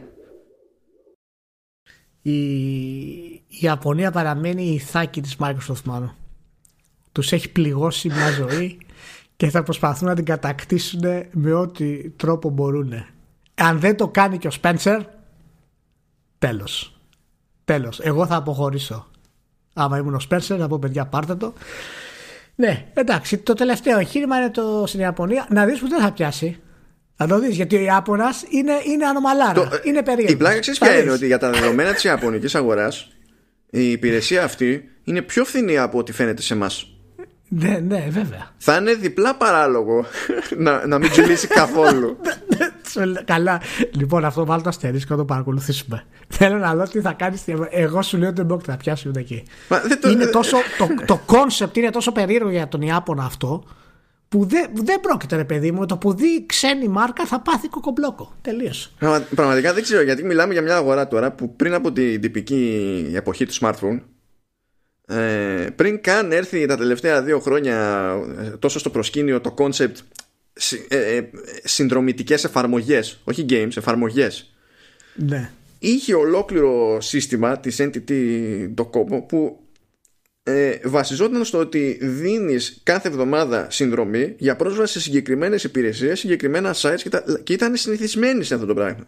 Είναι, είναι, είχαν αρχίσει να συνηθίσουν πολύ πριν από εμάς. Εμείς ακόμα γκρινιάζουμε και Τώρα, καλό ναι. κακό δεν έχει σημασία, αλλά είμαστε ακόμα στην κρίνια. δηλαδή, κατά μία έννοια, είναι πολύ πιο έτοιμοι για οτιδήποτε σαν κι αυτό. Τέλος πάντων, θα το παρακολουθήσουμε αυτό να το δούμε. θα έχει ενδιαφέρον. Θα έχει ενδιαφέρον. Εντάξει. Τώρα, Ωραία. τώρα κοίταξε. Είχα εδώ ένα θεματάκι for fun. Ναι. Αλλά ε, υποτίθεται ότι έχουμε και ένα θεωρητικό θεματάκι που είναι λιγότερο for fun. Δεν ξέρω ποιο προτιμάς. Εγώ πάντως το τελείωσα το Final Fantasy 7 Remake Υπέφερα αυτές 42 ώρες ε, υπέφερα όταν Ωραία. έγραφα το, το κείμενο διότι έγινε αυτή η αρρώστια που τελείωσα το κείμενο γύρισα από τη μία οθόνη στην άλλη οθόνη και να ξαναγράφω αυτό γενικά καλό είναι να μην το κάνετε ποτέ όχι για τις ώρες το τελειώνω το παιχνίδι και αν για κάποιο λόγο πρέπει να γράψω οτιδήποτε κτλ. ή να βγάλω ένα ρεζουμέ, ακόμα και για να το πω στους φίλους μου που λέει ο λόγος, καλό να το ξεκινάτε καπάκι. Δεν, δεν είναι. Δεν πρέπει, ρε παιδί μου. δεν πρέπει. Δηλαδή υπάρχει λόγος που δεν θυμάμαι τι έγραψα. εγώ, εγώ θυμάμαι και ήταν εξαιρετικό το review. Λίγο δύσκολο review βέβαια. Αλλά καλό. Πολύ καλό. Και εντάξει, εγώ είμαι 6-7 ώρες μέσα.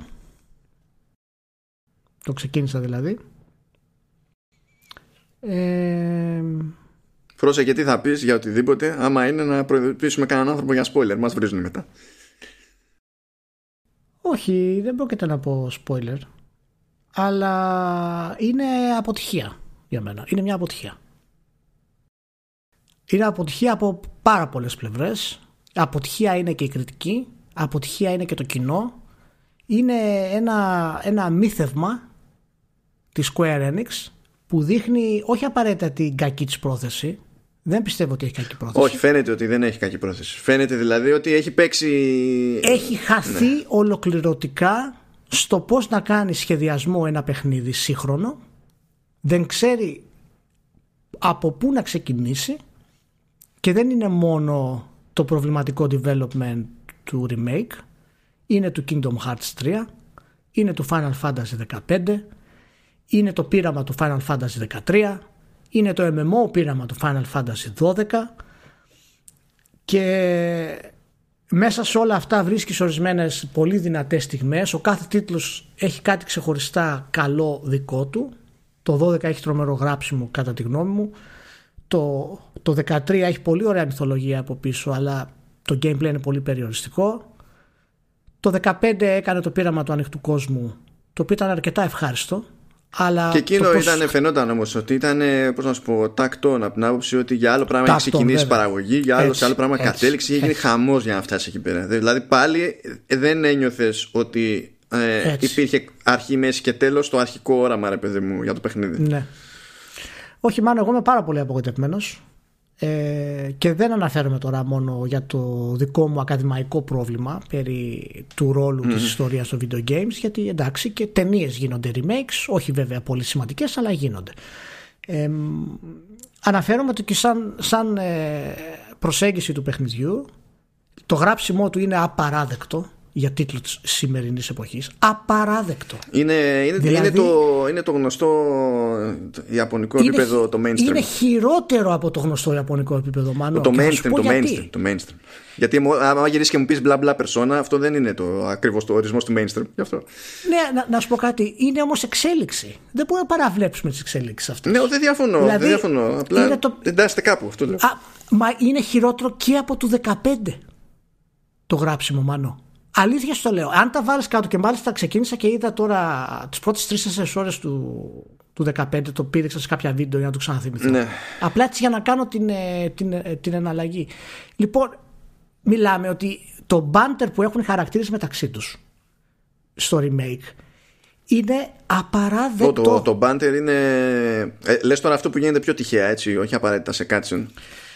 Ε, και σε cutscenes. Σε cutscenes έχουν, τυχαία, έχουν το, φοβερά. Το τυχαία δεν το συζητάω. Τα, τα τυχαία είναι άθλια. Τα τυχαία είναι άθλια. Τα δείχνουν ε... πραγματικά άθλια και ενοχλητικά. Σε cutscenes έχουν. Αυτό που σε εκνευρίζει είναι ότι έχουν κάτι στιγμές, κάποιες ατάκες, κάποια. Κάποιες τυχομηθίες σύντομες που είναι ακριβώς, ακριβώς αυτό που πρέπει και μετά το κάνουν κατευθείαν. Μάνο, είναι πραγματικά δηλαδή από πού να το, να το πρωτοπιάσω, από το εισαγωγικό κομμάτι που το είχαμε δει και στο demo που η Τίφα μιλάει με αυτή την νότια προφορά για κάποιο λόγο, ξέρω εγώ, κάποια στιγμή. Από τα ξεσπάσματα του Μπέρετ, ξαφνικά έτσι αρχίζει και, και φωνάζει για τον πλανήτη, ας πούμε, και το Μάκο. Ε, μετά είναι να γίνει upgrade το όπλο του Cloud και του λέει ο. Δεν θυμάμαι το όνομα τώρα, το ξέχασα. Ε, του λέει καλά, του λέει, δεν θες του λέει να κάνεις upgrade, είσαι purist. Ο, πώς λέγεται, Biggs δεν είναι ο Biggs είναι αυτός, ναι. ναι, ναι. Νομίζω. Ε, ατάκες ε, του στυλ, δηλαδή διάλογος τώρα μεταξύ της Στίφα και του Cloud. Είπα στη Landlady ότι θα μείνεις μαζί μας λίγο καιρό. Cloud. Α. Και μου είπε εντάξει. Α. Πηγαίνουν στην, ε, στο δωμάτιο που είναι να πάει, γυρίζει η τύφα. Ε, της το είπα ότι θα μείνεις εδώ. Α, ναι. Ναι, ναι, της το είπα. Και μπαίνει μέσα. Ναι, δηλαδή, αυτά, αυτά είναι τόσο, τόσο συγκεκριμένα ιαπωνικά κουσουριά που τα έχουν και στη τηλεόραση και στο ε, κινηματογράφο και τέτοια που είναι. Εντάξει, δεν, να σου πω κάτι. Δεν στο λέω ναι, για δικαιολογία. Όχι, ε, όχι, όχι, όχι. Αλλά να σου πω κάτι. δεν μπορώ καν να εκπλαγώ, ρε παιδί μου. Αυτό θέλω να πω. Το έχουν, αλλά υπάρχουν και παιχνίδια ιαπωνικά που δεν το έχουν. Ναι, αυτές όμως, αυτά όμως είναι οι πραγματικές εξαιρέσεις. Δυστυχώς. Ε, και όταν κάνεις ένα παιχνίδι το οποίο οι διάλογοι του παραμένουν ίδιοι με αυτό που είχε 20 χρόνια πριν. Ε, εγώ πραγματικά έχω, έπαθα σοκ Μπορεί εξελίσσοντας το παιχνίδι να βρω καλύτερα πράγματα, αλλά είναι ήδη κατεστραμμένο η σχέση των χαρακτήρων. Καταρχάς, να μην μιλήσω για το world building. Δεν θα αναφέρω καν για την ενδυμασία της Τίφα, το οποίο είναι πραγματικά γελίο αυτό το πράγμα. Δεν, δεν με ενδιαφέρει από θέμα σεξισμού ή όχι. Σκοτίστηκα για αυτό το πράγμα. Έτσι, δεν, δεν έχει, οι Άπωνες έχουν το δικό τους κομμάτι, γι' αυτό λέω σκοτίστηκα. Ναι, ναι. Αλλά από, από θέμα του να είσαι να κυκλοφορείς με αυτή τη σπάθα από πίσω και μπροστά σου να έχεις ένα teenage baby το οποίο είναι σαν stripper στην ουσία το οποίο συνέχεια σου κουνιέται και το ίδιο κάνει και η Τζέσι παραδείγματος χάρη Καλά η Τζέσι χώνεται και ναι είναι και το στυλ της ναι. έτσι ε, χωρίς να υπάρχει κάποια εξήγηση φτάνει στα slums και στην ουσία είναι ένας διάδρομος και έχει δύο περιοχές με φράχτη το οποίο ανοίγει για να πάει σκοτώσει τέρατα τα οποία είναι κάποια side quest ξεκάρφωτα. Ναι, ναι, είναι όλο αυτό. Ε, ξέρεις ότι όλο αυτό θα είναι τμηματικό, δηλαδή θα πάει έτσι μέχρι το τέλος. Ξαφνικά έχεις, αυτά τα, έχεις αυτούς τους dementors που εμφανίζονται. Ε, oh, ξαφνικά, ξαφνικά Harry Potter και ναι. έτσι. Ναι. Ε,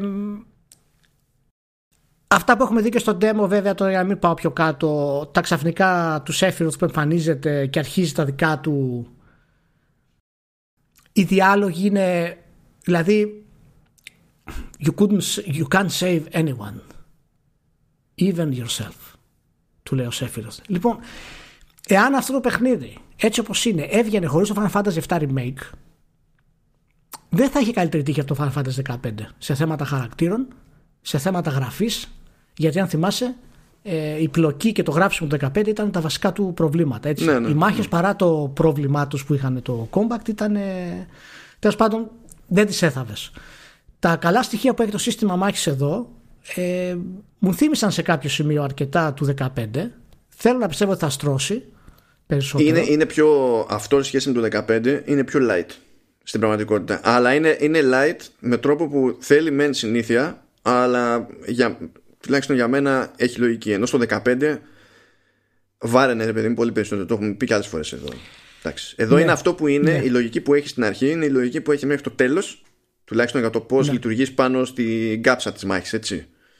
Ναι. Ε, και από εκεί και πέρα αυτό που αλλάζει είναι ο τρόπος που διαβρύνονται οι επιλογές σου, παιδί μου, επειδή αλλάζεις όπλα, ε, βελτιώνεις ματήρια και τέτοια πράγματα. Ναι. Ε, εγώ δεν καταλαβαίνω εάν ήθελα να κάνει remake τα κομμάτια του 97 δεν θυμάμαι 97 βγήκε το Final Fantasy 7 νομίζω ναι νομίζω 97 άμα ήθελε να κάνει remake εκείνα τα κομμάτια τα έκανε τέλεια ο κόσμος είναι περιορισμένος έχει διαδρόμους ναι. το γράψιμο είναι κακό Βέβαια εκείνη την εποχή το γράψιμο ήταν φοβερό. Καλά, δεν, είχαμε ναι. κάποιο, δεν είχαμε κάποιο reference. Αυτό που βλέπεις εντωμεταξύ τώρα είναι μετά από rewrites. Ε, είμαι σίγουρος γιατί το development έφυγε από την ε, εταιρεία, δεν θυμάμαι πώς τη λέγανε τώρα, δυστυχώς την ξεχνάω. Ε, και ξεκίνησε full score ξανά. Λοιπόν, α, α, εάν αυτό ήθελε να κάνει remake, το έχει κάνει. Η αλήθεια είναι ότι ο τρόπος με τον οποίο αυτό... κινείσαι μέσα στον κόσμο και τα λοιπά, αυτή η γραμμικότητα, το, το, το, το, κλειστό της υπόθεσης και πάει λέγοντας, ε, είναι, είναι το κομμάτι που βλέπεις και είναι στην πραγματικότητα το πιο πιστό στη, στη λογική του τότε. Τώρα κρατάω έναν αστερίσκο για αυτό το, το θέμα από την άποψη ότι στην τελική όλο αυτό το παιχνίδι ακόμη και έτσι είναι εντός μιας πόλης. Επειδή το μεγαλύτερο μέρος του, το, το, του, του traveling ας πούμε ε, και στο πρωτότυπο ναι. ξεκινάει μετά από αυτό Μα, δεν ξέρω πώς θα το κάνουν. ναι, μα πρέπει να βάλουμε. Δηλαδή, δεν μπορούμε να το συγκρίνουμε με το πρωτότυπο, Ρε Σιμάνο. Δεν Όχι, πρέπει να βάλουμε μα, ένα όριο να καταλάβουμε. Ε, λέω, αυτό το, είπα από άψη πιστότητας. Απλά ε, χωρίς να μετά να το συγκρίνουμε με το πρωτότυπο, λέω ότι τουλάχιστον ισχύ, σε αυτή την ισχύ. περίπτωση υποτίθεται ότι είμαστε μέσα σε μία πόλη όλη την ώρα, ρε παιδί μου. Οπότε ναι, τέλος πάντων. Αλλά, αυτό στο πρωτότυπο δεν είχε γίνει επειδή αυτό ήταν το όραμα του Σοκακούτσι. Είχε γίνει για τεχνικούς Ναι, γιατί δεν γινόταν αλλιώς. Ναι, ναι.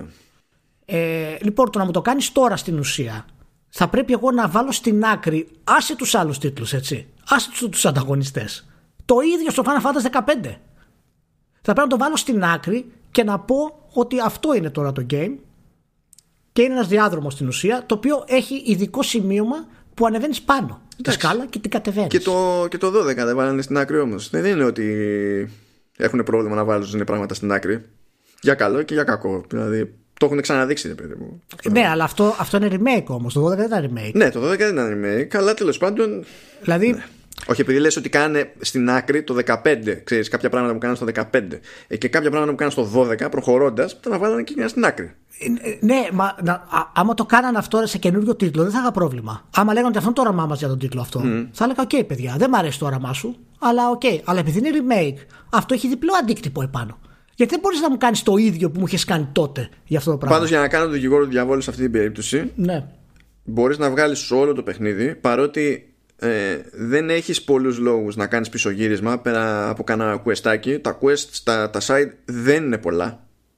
Ε, είναι ναι. 24 ή 26. Σε τόσες ώρες παιχνιδιού δεν είναι καμιά ναι. φρίκη από side quests. Α, ότι δεν χρειάζεται ποτέ grind. Ναι. Το οποίο για, άμα για, ήθελε, για, άμα ήθελε grind δεν θα αυτοκτονήσει, δεν έπαιζε. Μα κάτσε ρε μάνο, να, να, να, ήθελε grind τώρα για ένα story section το οποίο διαρκεί 5-6 ώρες το κανονικό παιχνίδι και το έχουμε κάνει 30 ας πούμε. Δηλαδή αν ήθελε grind και γι' αυτό θα ήταν τεράστια αποτυχία. Μα αυτό είναι το θέμα. Δηλαδή. Γι' αυτό έλεγα και στο κείμενο ότι δεν καταλήγεις να πεις ότι ωραία φτάνω σε ένα σημείο που στην ουσία ανακόπτεται η πρόοδός μου και πρέπει να μπω στη διαδικασία να τραβήξω κουπί για να φτάσω εκεί που πρέπει να φτάσω, για να έχω ελπίδα να βγάλω τον τερματισμό και ότι όλο αυτό το κομμάτι που παλιότερα ήταν ένα, μονο, ένα μονολυθικό πράγμα λίγο πριν το τέλος ναι. στην ουσία έχει σπάσει σε, όλο, σε όλη τη διάρκεια του παιχνιδιού και καταλήγει το, το παιχνίδι και είναι εξεχυλωμένο. Ναι. Ε, δηλαδή Συγγνώμη, αλλά μόλις συνειδητοποίησα ότι θυμήθηκα όντως κάτι που είχα γράψει στο κείμενο. Ενθουσιάστηκα λίγο. OK, okay, ναι, συνέχισε, sorry. Ε, δεν, δεν μπορώ να καταλάβω την αντιμετώπιση των κριτικών σε αυτό το κομμάτι καθόλου. Δεν μπορώ να καταλάβω. Εγώ νομίζω ότι το 7 που έβαλε είναι το απόλυτο ταβάνι και ίσως μπορεί να είσαι και γενναιόδωρος, κατά τη γνώμη. Η αλήθεια είναι ότι δηλαδή... μπορούσα να στηρίξω και 6. Δεν μπορούσα με τίποτα να στηρίξω ε... 8 για κανένα λόγο. Λοιπόν, δεν μπορώ να, να καταλάβω ε, αυτό το praise των κριτικών για αυτό το πράγμα. Μάλλον μπορώ να το καταλάβω, αλλά θα καταλήξω εκεί, ας πούμε. Έτσι. Μιλάνε για το απίστευτο τεχνικό τομέα. Απίστευτο τεχνικό τομέα πού, στα cutscenes. Οι περιοχές είναι τόσο μικρές. Δεν υπάρχει καθόλου διαδραστικότητα. Τα αυτοκίνητα όλα είναι ακίνητα. Οι NPCs είναι σχεδόν ακίνητοι. Και αυτό θεωρείται κάποιο τεχνολογικό επίτευγμα όταν η ίδια εταιρεία έχει βγάλει το Final Fantasy 15 και όλοι λένε τι φοβερά γραφικά έχει το Final Fantasy. Δηλαδή, αυτά τα δύο μέτρα και σταθμά. Βασικά, όπως σου είπα και την προηγούμενη φορά, για μένα το τεχνικό κομμάτι που είναι, που είναι για, για καλό είναι το, το performance. Τώρα τα γραφικά. Α, ναι, συμφωνώ. Μα, το, το, το, ε, αυτό που είχα για θετικό καλό, είναι το performance. ναι, αλλά ακόμα και το performance δεν είναι μη αναμενόμενο να είναι έτσι. Α, για μένα ήταν. Δηλαδή, για τη Square Enix δηλαδή, για μένα ήταν. Να σου πω κάτι. όταν έχεις ένα μικρό. Ναι, αν πεις για το Square Enix, OK, αλλά όταν έχεις μια δράση η οποία είναι μικρή, σε μικρό χώρο, ε, πρέπει να έχεις καλό τεχνικό κομμάτι θεωρητικά. Τώρα, αν η Square Enix έχει τα δικά της θέματα για αυτό το κομμάτι, OK. Αλλά α, το πώς το, το εκθίασε ο τύπος. Για κάποιο. Δηλαδή, πάμε καλά. Δεν το καταλαβαίνω αυτό. Γιατί ο άλλος που, είναι, που είναι fanboys Λέει πω πω κοίταξε είναι ναι. σαν να βλέπω το Advent Children και είναι real time Αυτό σκέφτονταν ναι. Δηλαδή είμαι σίγουρος. Δηλαδή οι, οι περισσότεροι σε όλα τα reviews μιλάνε για πόσο αγάπησαν Final Fantasy 7, πόσο καλύτερο είναι από το κλασικό Final Fantasy 7 σε θέματα γραφικών. Δηλαδή σοβαρά. Θα ήταν, δηλαδή, υπάρχει θέμα σύγκρισης. Ούτε καν συγκρίνονται. Είναι από άλλο πλανήτη γραφικά τα δύο παιχνίδια. Δεν είναι, είναι από άλλη τεχνολογία. Είναι από ένα ξωγήινο πολιτισμό, είναι το καινούριο το remake. Και το άλλο είναι από τους ανθρώπους των σπηλαίων, ας πούμε. Δηλαδή, είναι κάποιο επίτευγμα αυτό το πράγμα. Πραγματικά ε, είμαι πολύ απογοητευμένος γιατί βλέπω ότι αυτή η απίστευτη νοσταλγία ε, έχει, έχει κάνει κάτι γνώμη μου πάντα έτσι, μπορεί να κάνω λάθος. Έχει κάνει αυτό το παιχνίδι να του διαγράψουμε ένα πολύ περιορισμένο σχεδιασμό, πολύ κακή γραφή, ένα σενάριο το οποίο δεν μπορεί να σταθεί σήμερα έτσι όπως είναι και ίσως είναι από τους λόγους που να το αλλάξουν αυτό το πράγμα γιατί είναι πολύ παλιό σενάριο. Δεν έχει ούτε το ρυθμό που πρέπει, ούτε την ανάπτυξη που έχει τότε. Και το Final Fantasy VII είναι το αγαπημένο παιχνίδι των εποχών. Τότε το έπαιζες και κάθε φορά που ήσαμε με το χειριστήριο έκλαιγες. Ναι, ήταν ναι, αδιανόητο. Ναι. Δεν το πίστευες ως εμπειρία. Για τότε Αλλά σήμερα. Άλμα, ρε παιδί μου, οπότε λογικό είναι να σε βαρέσει έτσι. Δηλαδή, βλέπεις το world building, φτάνεις στα slums. Έτσι. Όλοι έχουν τέλεια μαλλιά. όλοι, έχουν, ε, όλοι έχουν άψογα ρούχα. Όχι, παίζει ρόλο Όχι, αυτό πλέον. Δεν δε, διαφωνώ, δεν διαφωνώ. Απλά, παλιά, ξέρεις, άμα, παλιά δεν έπαιζε. Μακάρι να ήταν το ξέρεις, το βασικό θέμα, τα μαλλιά, ξέρω εγώ. ναι, μα είναι μέρος του world building. Ακούς τον άλλον σχολιάζει ένα γεγονός και λέει Ah, this is freaking bad. Ποια, τι είναι αυτό, δηλαδή όλα αυτά τις λεπτομέρειες χτίζουν το world building του τίτλου παλιά στο 7 το κλασικό πολλά πράγματα τα φανταζόσουν και τα συμπλήρωνες. Ναι. Γιατί ήταν έτσι η κατάσταση. Ναι, ενώ τώρα, τώρα που είσαι τόσο πιο κοντά στο ρεαλισμό δεν καλύπτεις εσύ και ένα αλλάξει η ναι. βιομηχανία. Αυτά μπορούμε να τα αποδώσουμε με καλλιτεχνικότητα. Δεν μπορείς να μου λες ότι είναι η πιο καταπιεσμένη περιοχή των slums.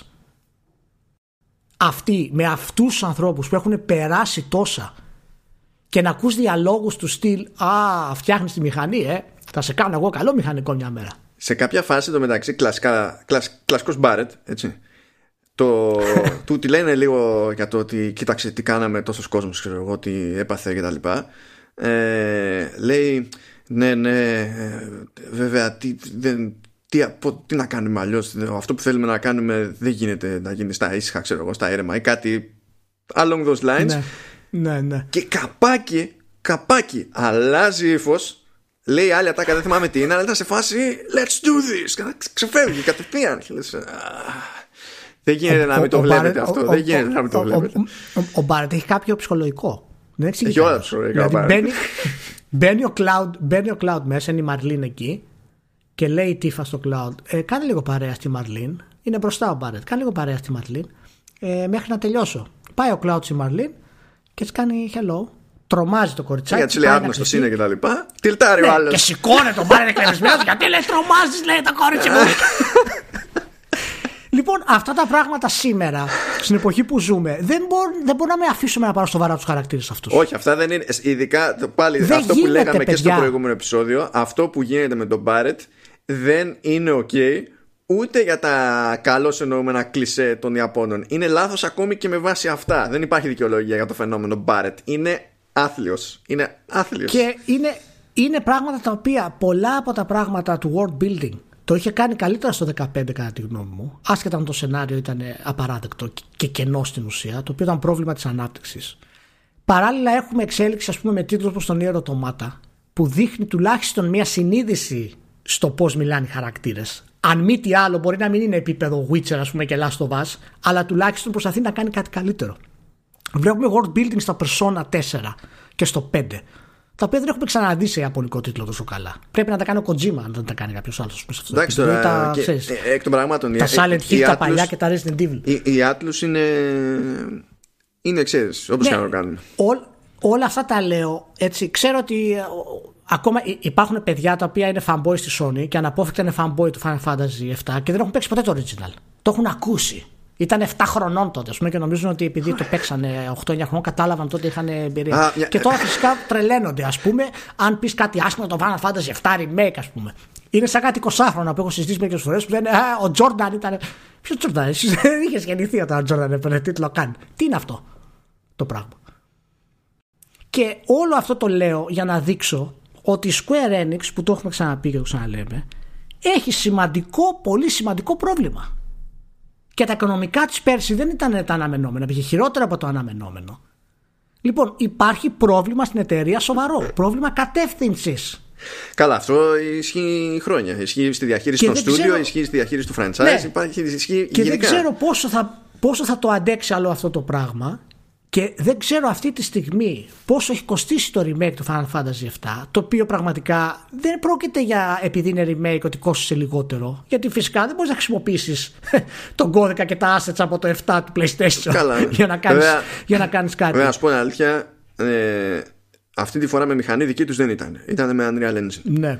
Ε, ναι. Δεν τους πήρε όσα χρόνια τους πήρε το Final Fantasy 15 που στην αρχή θα ήταν Final Fantasy 13 something, something, something. Όχι.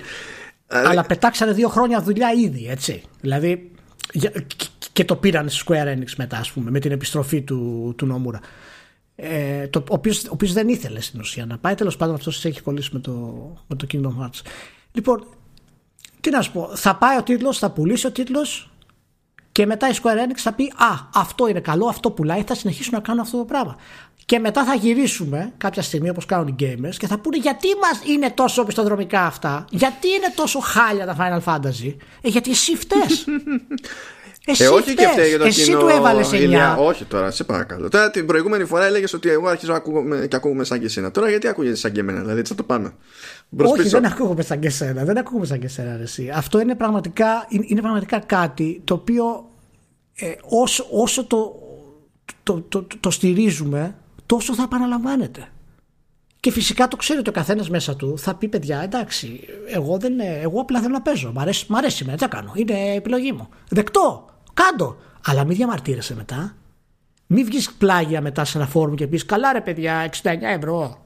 Αυτό είναι το πρώτο κομμάτι ενός remake. Τόσο ακριβό. Ναι, εδώ, δεν θα βγεις να το πεις ε, ναι, αυτό. Εν μεταξύ, αυτό, αυτό είναι άκυρο debate από την άποψη ότι δεν είναι στημένο το παιχνίδι έτσι ώστε να καταλήγεις σε ένα τυχαίο cliffhanger όπως ήταν ξέρω εγώ φάση Halo 2 που εκεί πέρα λέγαμε τι είναι αυτό ναι. που πάθαμε μόλις δεν είναι στημένο ναι. έτσι, είναι στημένο αλλιώς. Όταν δεν το έχει παίξει ο άλλος, δεν γίνεται να ξεκινάει και να λέει αυτό το πράγμα. Μα είναι το πρώτο μέρος και έτσι. θέλω να δω το υπόλοιπο και γιατί κάνει τόσα λεφτά. Έτσι. Και είναι και γαϊδουροπέχνητο, είναι μεγάλο σε διάρκεια στη τελική.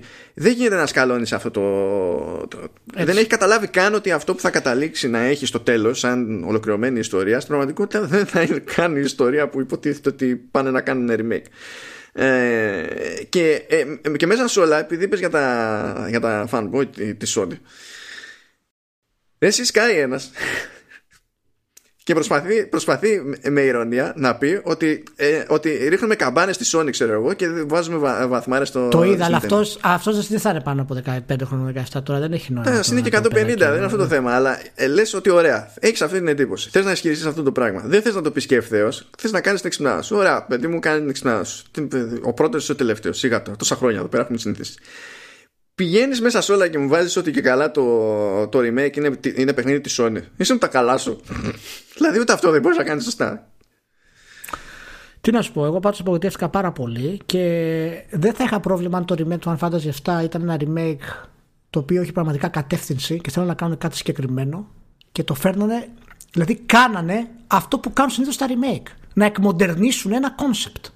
Δηλαδή τα περισσότερα remake όταν γίνονται, αυτό κάνουν. Προσπαθούν να φέρουν κάτι το οποίο είναι 25 χρόνια πριν, να το προσαρμόσουν τώρα. Παραδείγματος χάρη, το Scarface που είναι, ας πούμε, στην προσπάθεια να γίνει remake, από τις ελάχιστες ταινίες οι οποίες είναι υψηλού επίπεδου που είναι να γίνουν remake κανονικό, το δεν θα είναι σε εκείνη την εποχή, θα είναι στη μοντέρνα Νέα Υόρκη π.χ.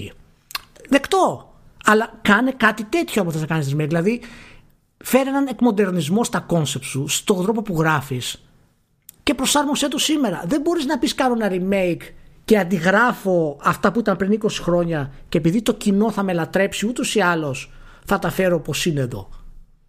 Εγώ αυτό δεν καταλαβαίνω σαν ε, λογική και αν τα πράγματα πάνε καλά ή άσχημα και ξαναπάρουμε κάτι τέτοιο, οι gamers που το έχουν στηρίξει και το στηρίζουν, θα πρέπει στην ουσία να μην μπουν κουβέντα. Εγώ θέλω να δω πώς θα ονομαστεί η συνέχεια.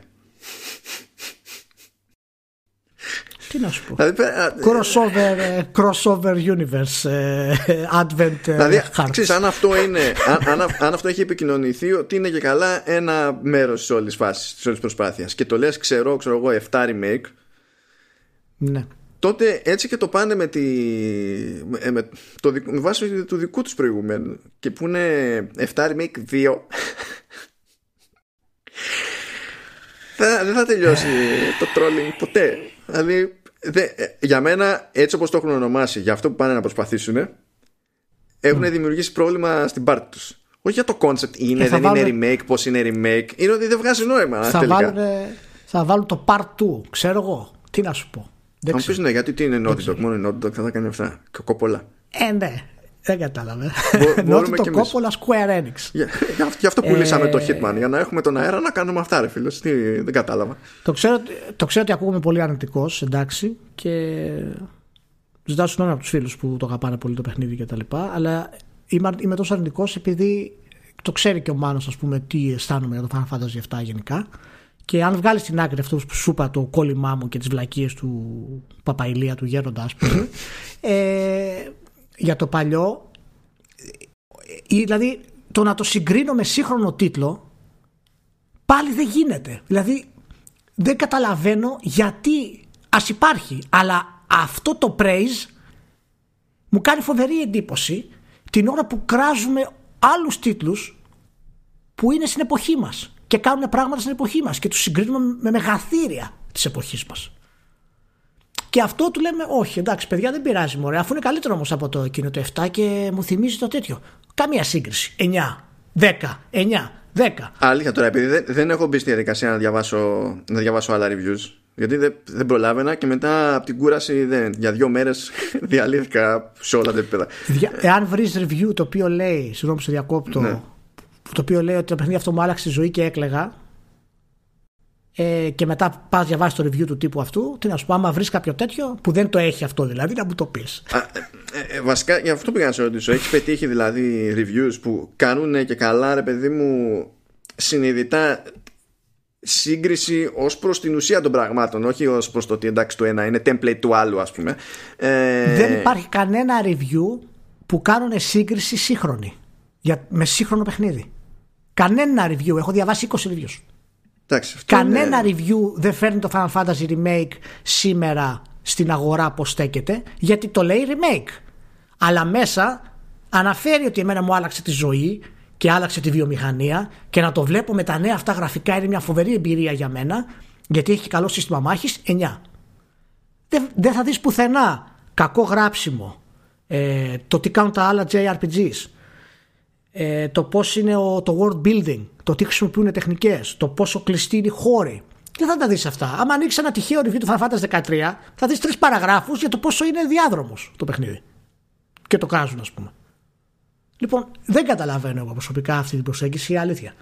Και πραγματικά δηλαδή χαίρομαι που πλησιάζει το παιχνίδι με αυτόν τον τρόπο και δεν ξέφυγες στην όλη κατάσταση, γιατί ξέρω ότι και εσύ το έχεις στην καρδιά στο Final Fantasy 7 και το πλησίασες με αυτόν τον τρόπο όπως το πλησίασες, τουλάχιστον να υπάρχει μια λογική προσέγγιση να διαβάσει κάποιος που θέλει πραγματικά να μάθει κάτι ε, από θέμα κριτικής και για το τι ισχύει αυτό Μα δεν έχει, πραγματικά δεν έχει νόημα να το, να το δεις αλλιώς. Δηλαδή, όχι το συγκεκριμένο επειδή είναι και καλά Final Fantasy 7.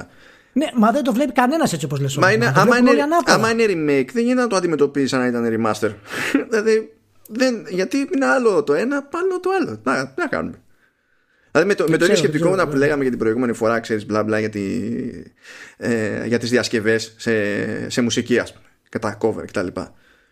Ε, όταν θα κρίνεις τη διασκευή, θα κρίνεις τη διασκευή για αυτό που είναι. Και μπορεί να σου αρέσει περισσότερο στη τελική μια διασκευή ή να σου αρέσει λιγότερο mm. μια διασκευή. Χωρίς αυτό να ακυρώνει τη σχέση του με την προηγούμενη έκδοση του κομματιού. Όταν όμως κάσει κάποιο το ίδιο κομμάτι και ναι. μιλάμε για remaster, δεν παίρνεις τη διαδικασία να πεις τίποτα. Απλά θα πεις για την ποιότητα του ήχου. Δεν θα πεις τίποτα άλλο. Είναι. Αυτό. Μάνο, εδώ, εδώ πλακωνόμαστε για, ποια είναι, για, ποιο, για ποιο είναι το σωστό τέλος που πρέπει να έχει το Blade Runner. 40 χρόνια. και γιατί γύρισε ο Σκότ άλλα δύο λεπτά και αυτό δεν ταιριάζει για δύο λεπτά. και ποιο είναι το κανονικό, το director's cut είναι το κανονικό, όχι πρέπει να πάρουμε αυτό που βγήκε στα, στα σινεμά ως κανονικό για δύο λεπτά και φαγωνόμαστε. Απλά να πω ότι η σωστή απάντηση σε όλο αυτό το debate για το ποιο κάτι είναι σωστό είναι το Final Cut. Όλα τα άλλα είναι λάθος. Ναι, το Final Cut είναι το σωστό. για την ιστορία. Για την ιστορία. το λύσαμε. Λοιπόν, δεν θέλω κουβέντα. Τελείωσε. Μην ξαναρχίσουμε πάλι και το Blade Runner. το Final Cut είναι, παιδιά. Τελείωσε. Δεν μπορώ να ξαναμπω σε αυτή τη διαδικασία. Το αποφασίσαμε. Τέλος πάντων, λοιπόν, θα το, βέβαια θα το συνεχίσω, θα το συνεχίσουν και φίλοι να το παίξουν, εντάξει, ε, θα το χαρούν και τα λοιπά. Ε, αλλά να ξέρουμε γιατί μας αρέσει κάτι και να το, να το κρίνουμε αναλόγως με την εποχή του πρώτα απ' όλα.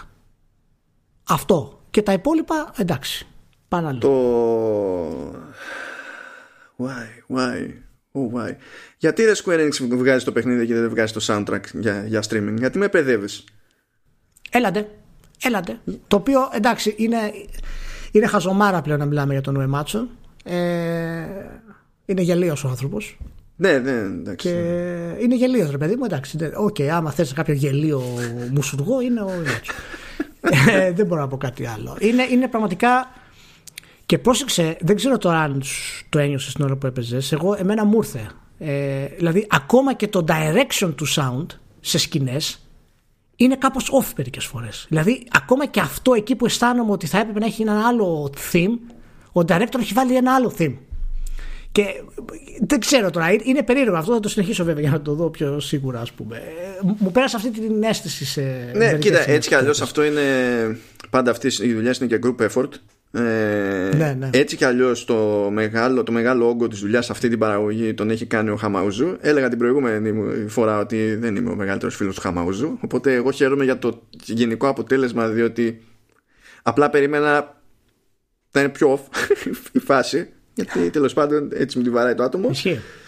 Ε, αλλά συνολικά ήταν, ήμουν, έμεινα ευχαριστημένος ως προς αυτό. Τώρα τα υπόλοιπα ξέρεις στο, στο background για το τι παίζει όταν θα είσαι σε ένα διάλογο, σε ένα site quest κτλ αυτά δεν νομίζω καν ότι τα παίρνουν και οι ίδιοι τόσο στα σοβαρά για να τα κάνουν οι ίδιοι με την ίδια δεν ξέρω, δεν ξέρω. Πάντως, πάντως τα theme του Εματσου γενικά είναι αθάνατα ναι.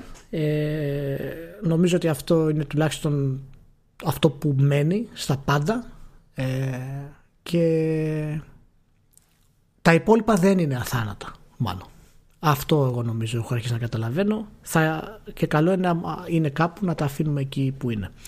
Τέλος πάντων, λοιπόν, νομίζω φτάσαμε στο τέλος. Ναι, φτάσαμε, φτάσαμε, φτάσαμε. Ε, ευχαριστούμε που ήσασταν μαζί για άλλη μια φορά. Συγγνώμη για την αρνητικότητα στο τέλος. Θα την βρούμε την άκρη. Όχι, εντάξει. Ε, δεν ήταν, ε, η αρνητικότητα δεν ήταν καν στο ίδιο θέμα αυτή τη φορά. Γιατί την προηγούμενη φορά λέγαμε πιο πολύ ναι, για τα remake post concept παρά για το παιχνίδι εδώ πέρα. ναι, ναι, ναι. Λοιπόν, να είστε καλά που είστε μαζί. Καλή συνέχεια και προσοχή. Και θα τα πούμε συντόμω στην άλλη. Και βασικά, ας πούμε από τώρα, γιατί για μας είναι εδώ πέρα. Ε, ξεκινάει. Μεγάλη, όταν θα ανέβει το επεισόδιο, θα είναι μεγάλη Δευτέρα. Οπότε μέχρι να ναι. ξαναβγεί επεισόδιο θα, παίζει, θα έχει παίξει και Πάσχα. Οπότε αγαπητοί, καλό Πάσχα. Καλή Ανάσταση. Ναι. καλό Πάσχα, παιδιά. Καλή Ανάσταση όπου και αν είστε, με ό,τι παρέα και αν είστε κλεισμένοι στο σπίτι. Και ο καθένας ψήνει ό,τι μπορεί. Τι να κάνουμε τώρα. Έτσι, έτσι, έτσι. Να είστε καλά. Γεια χαρά.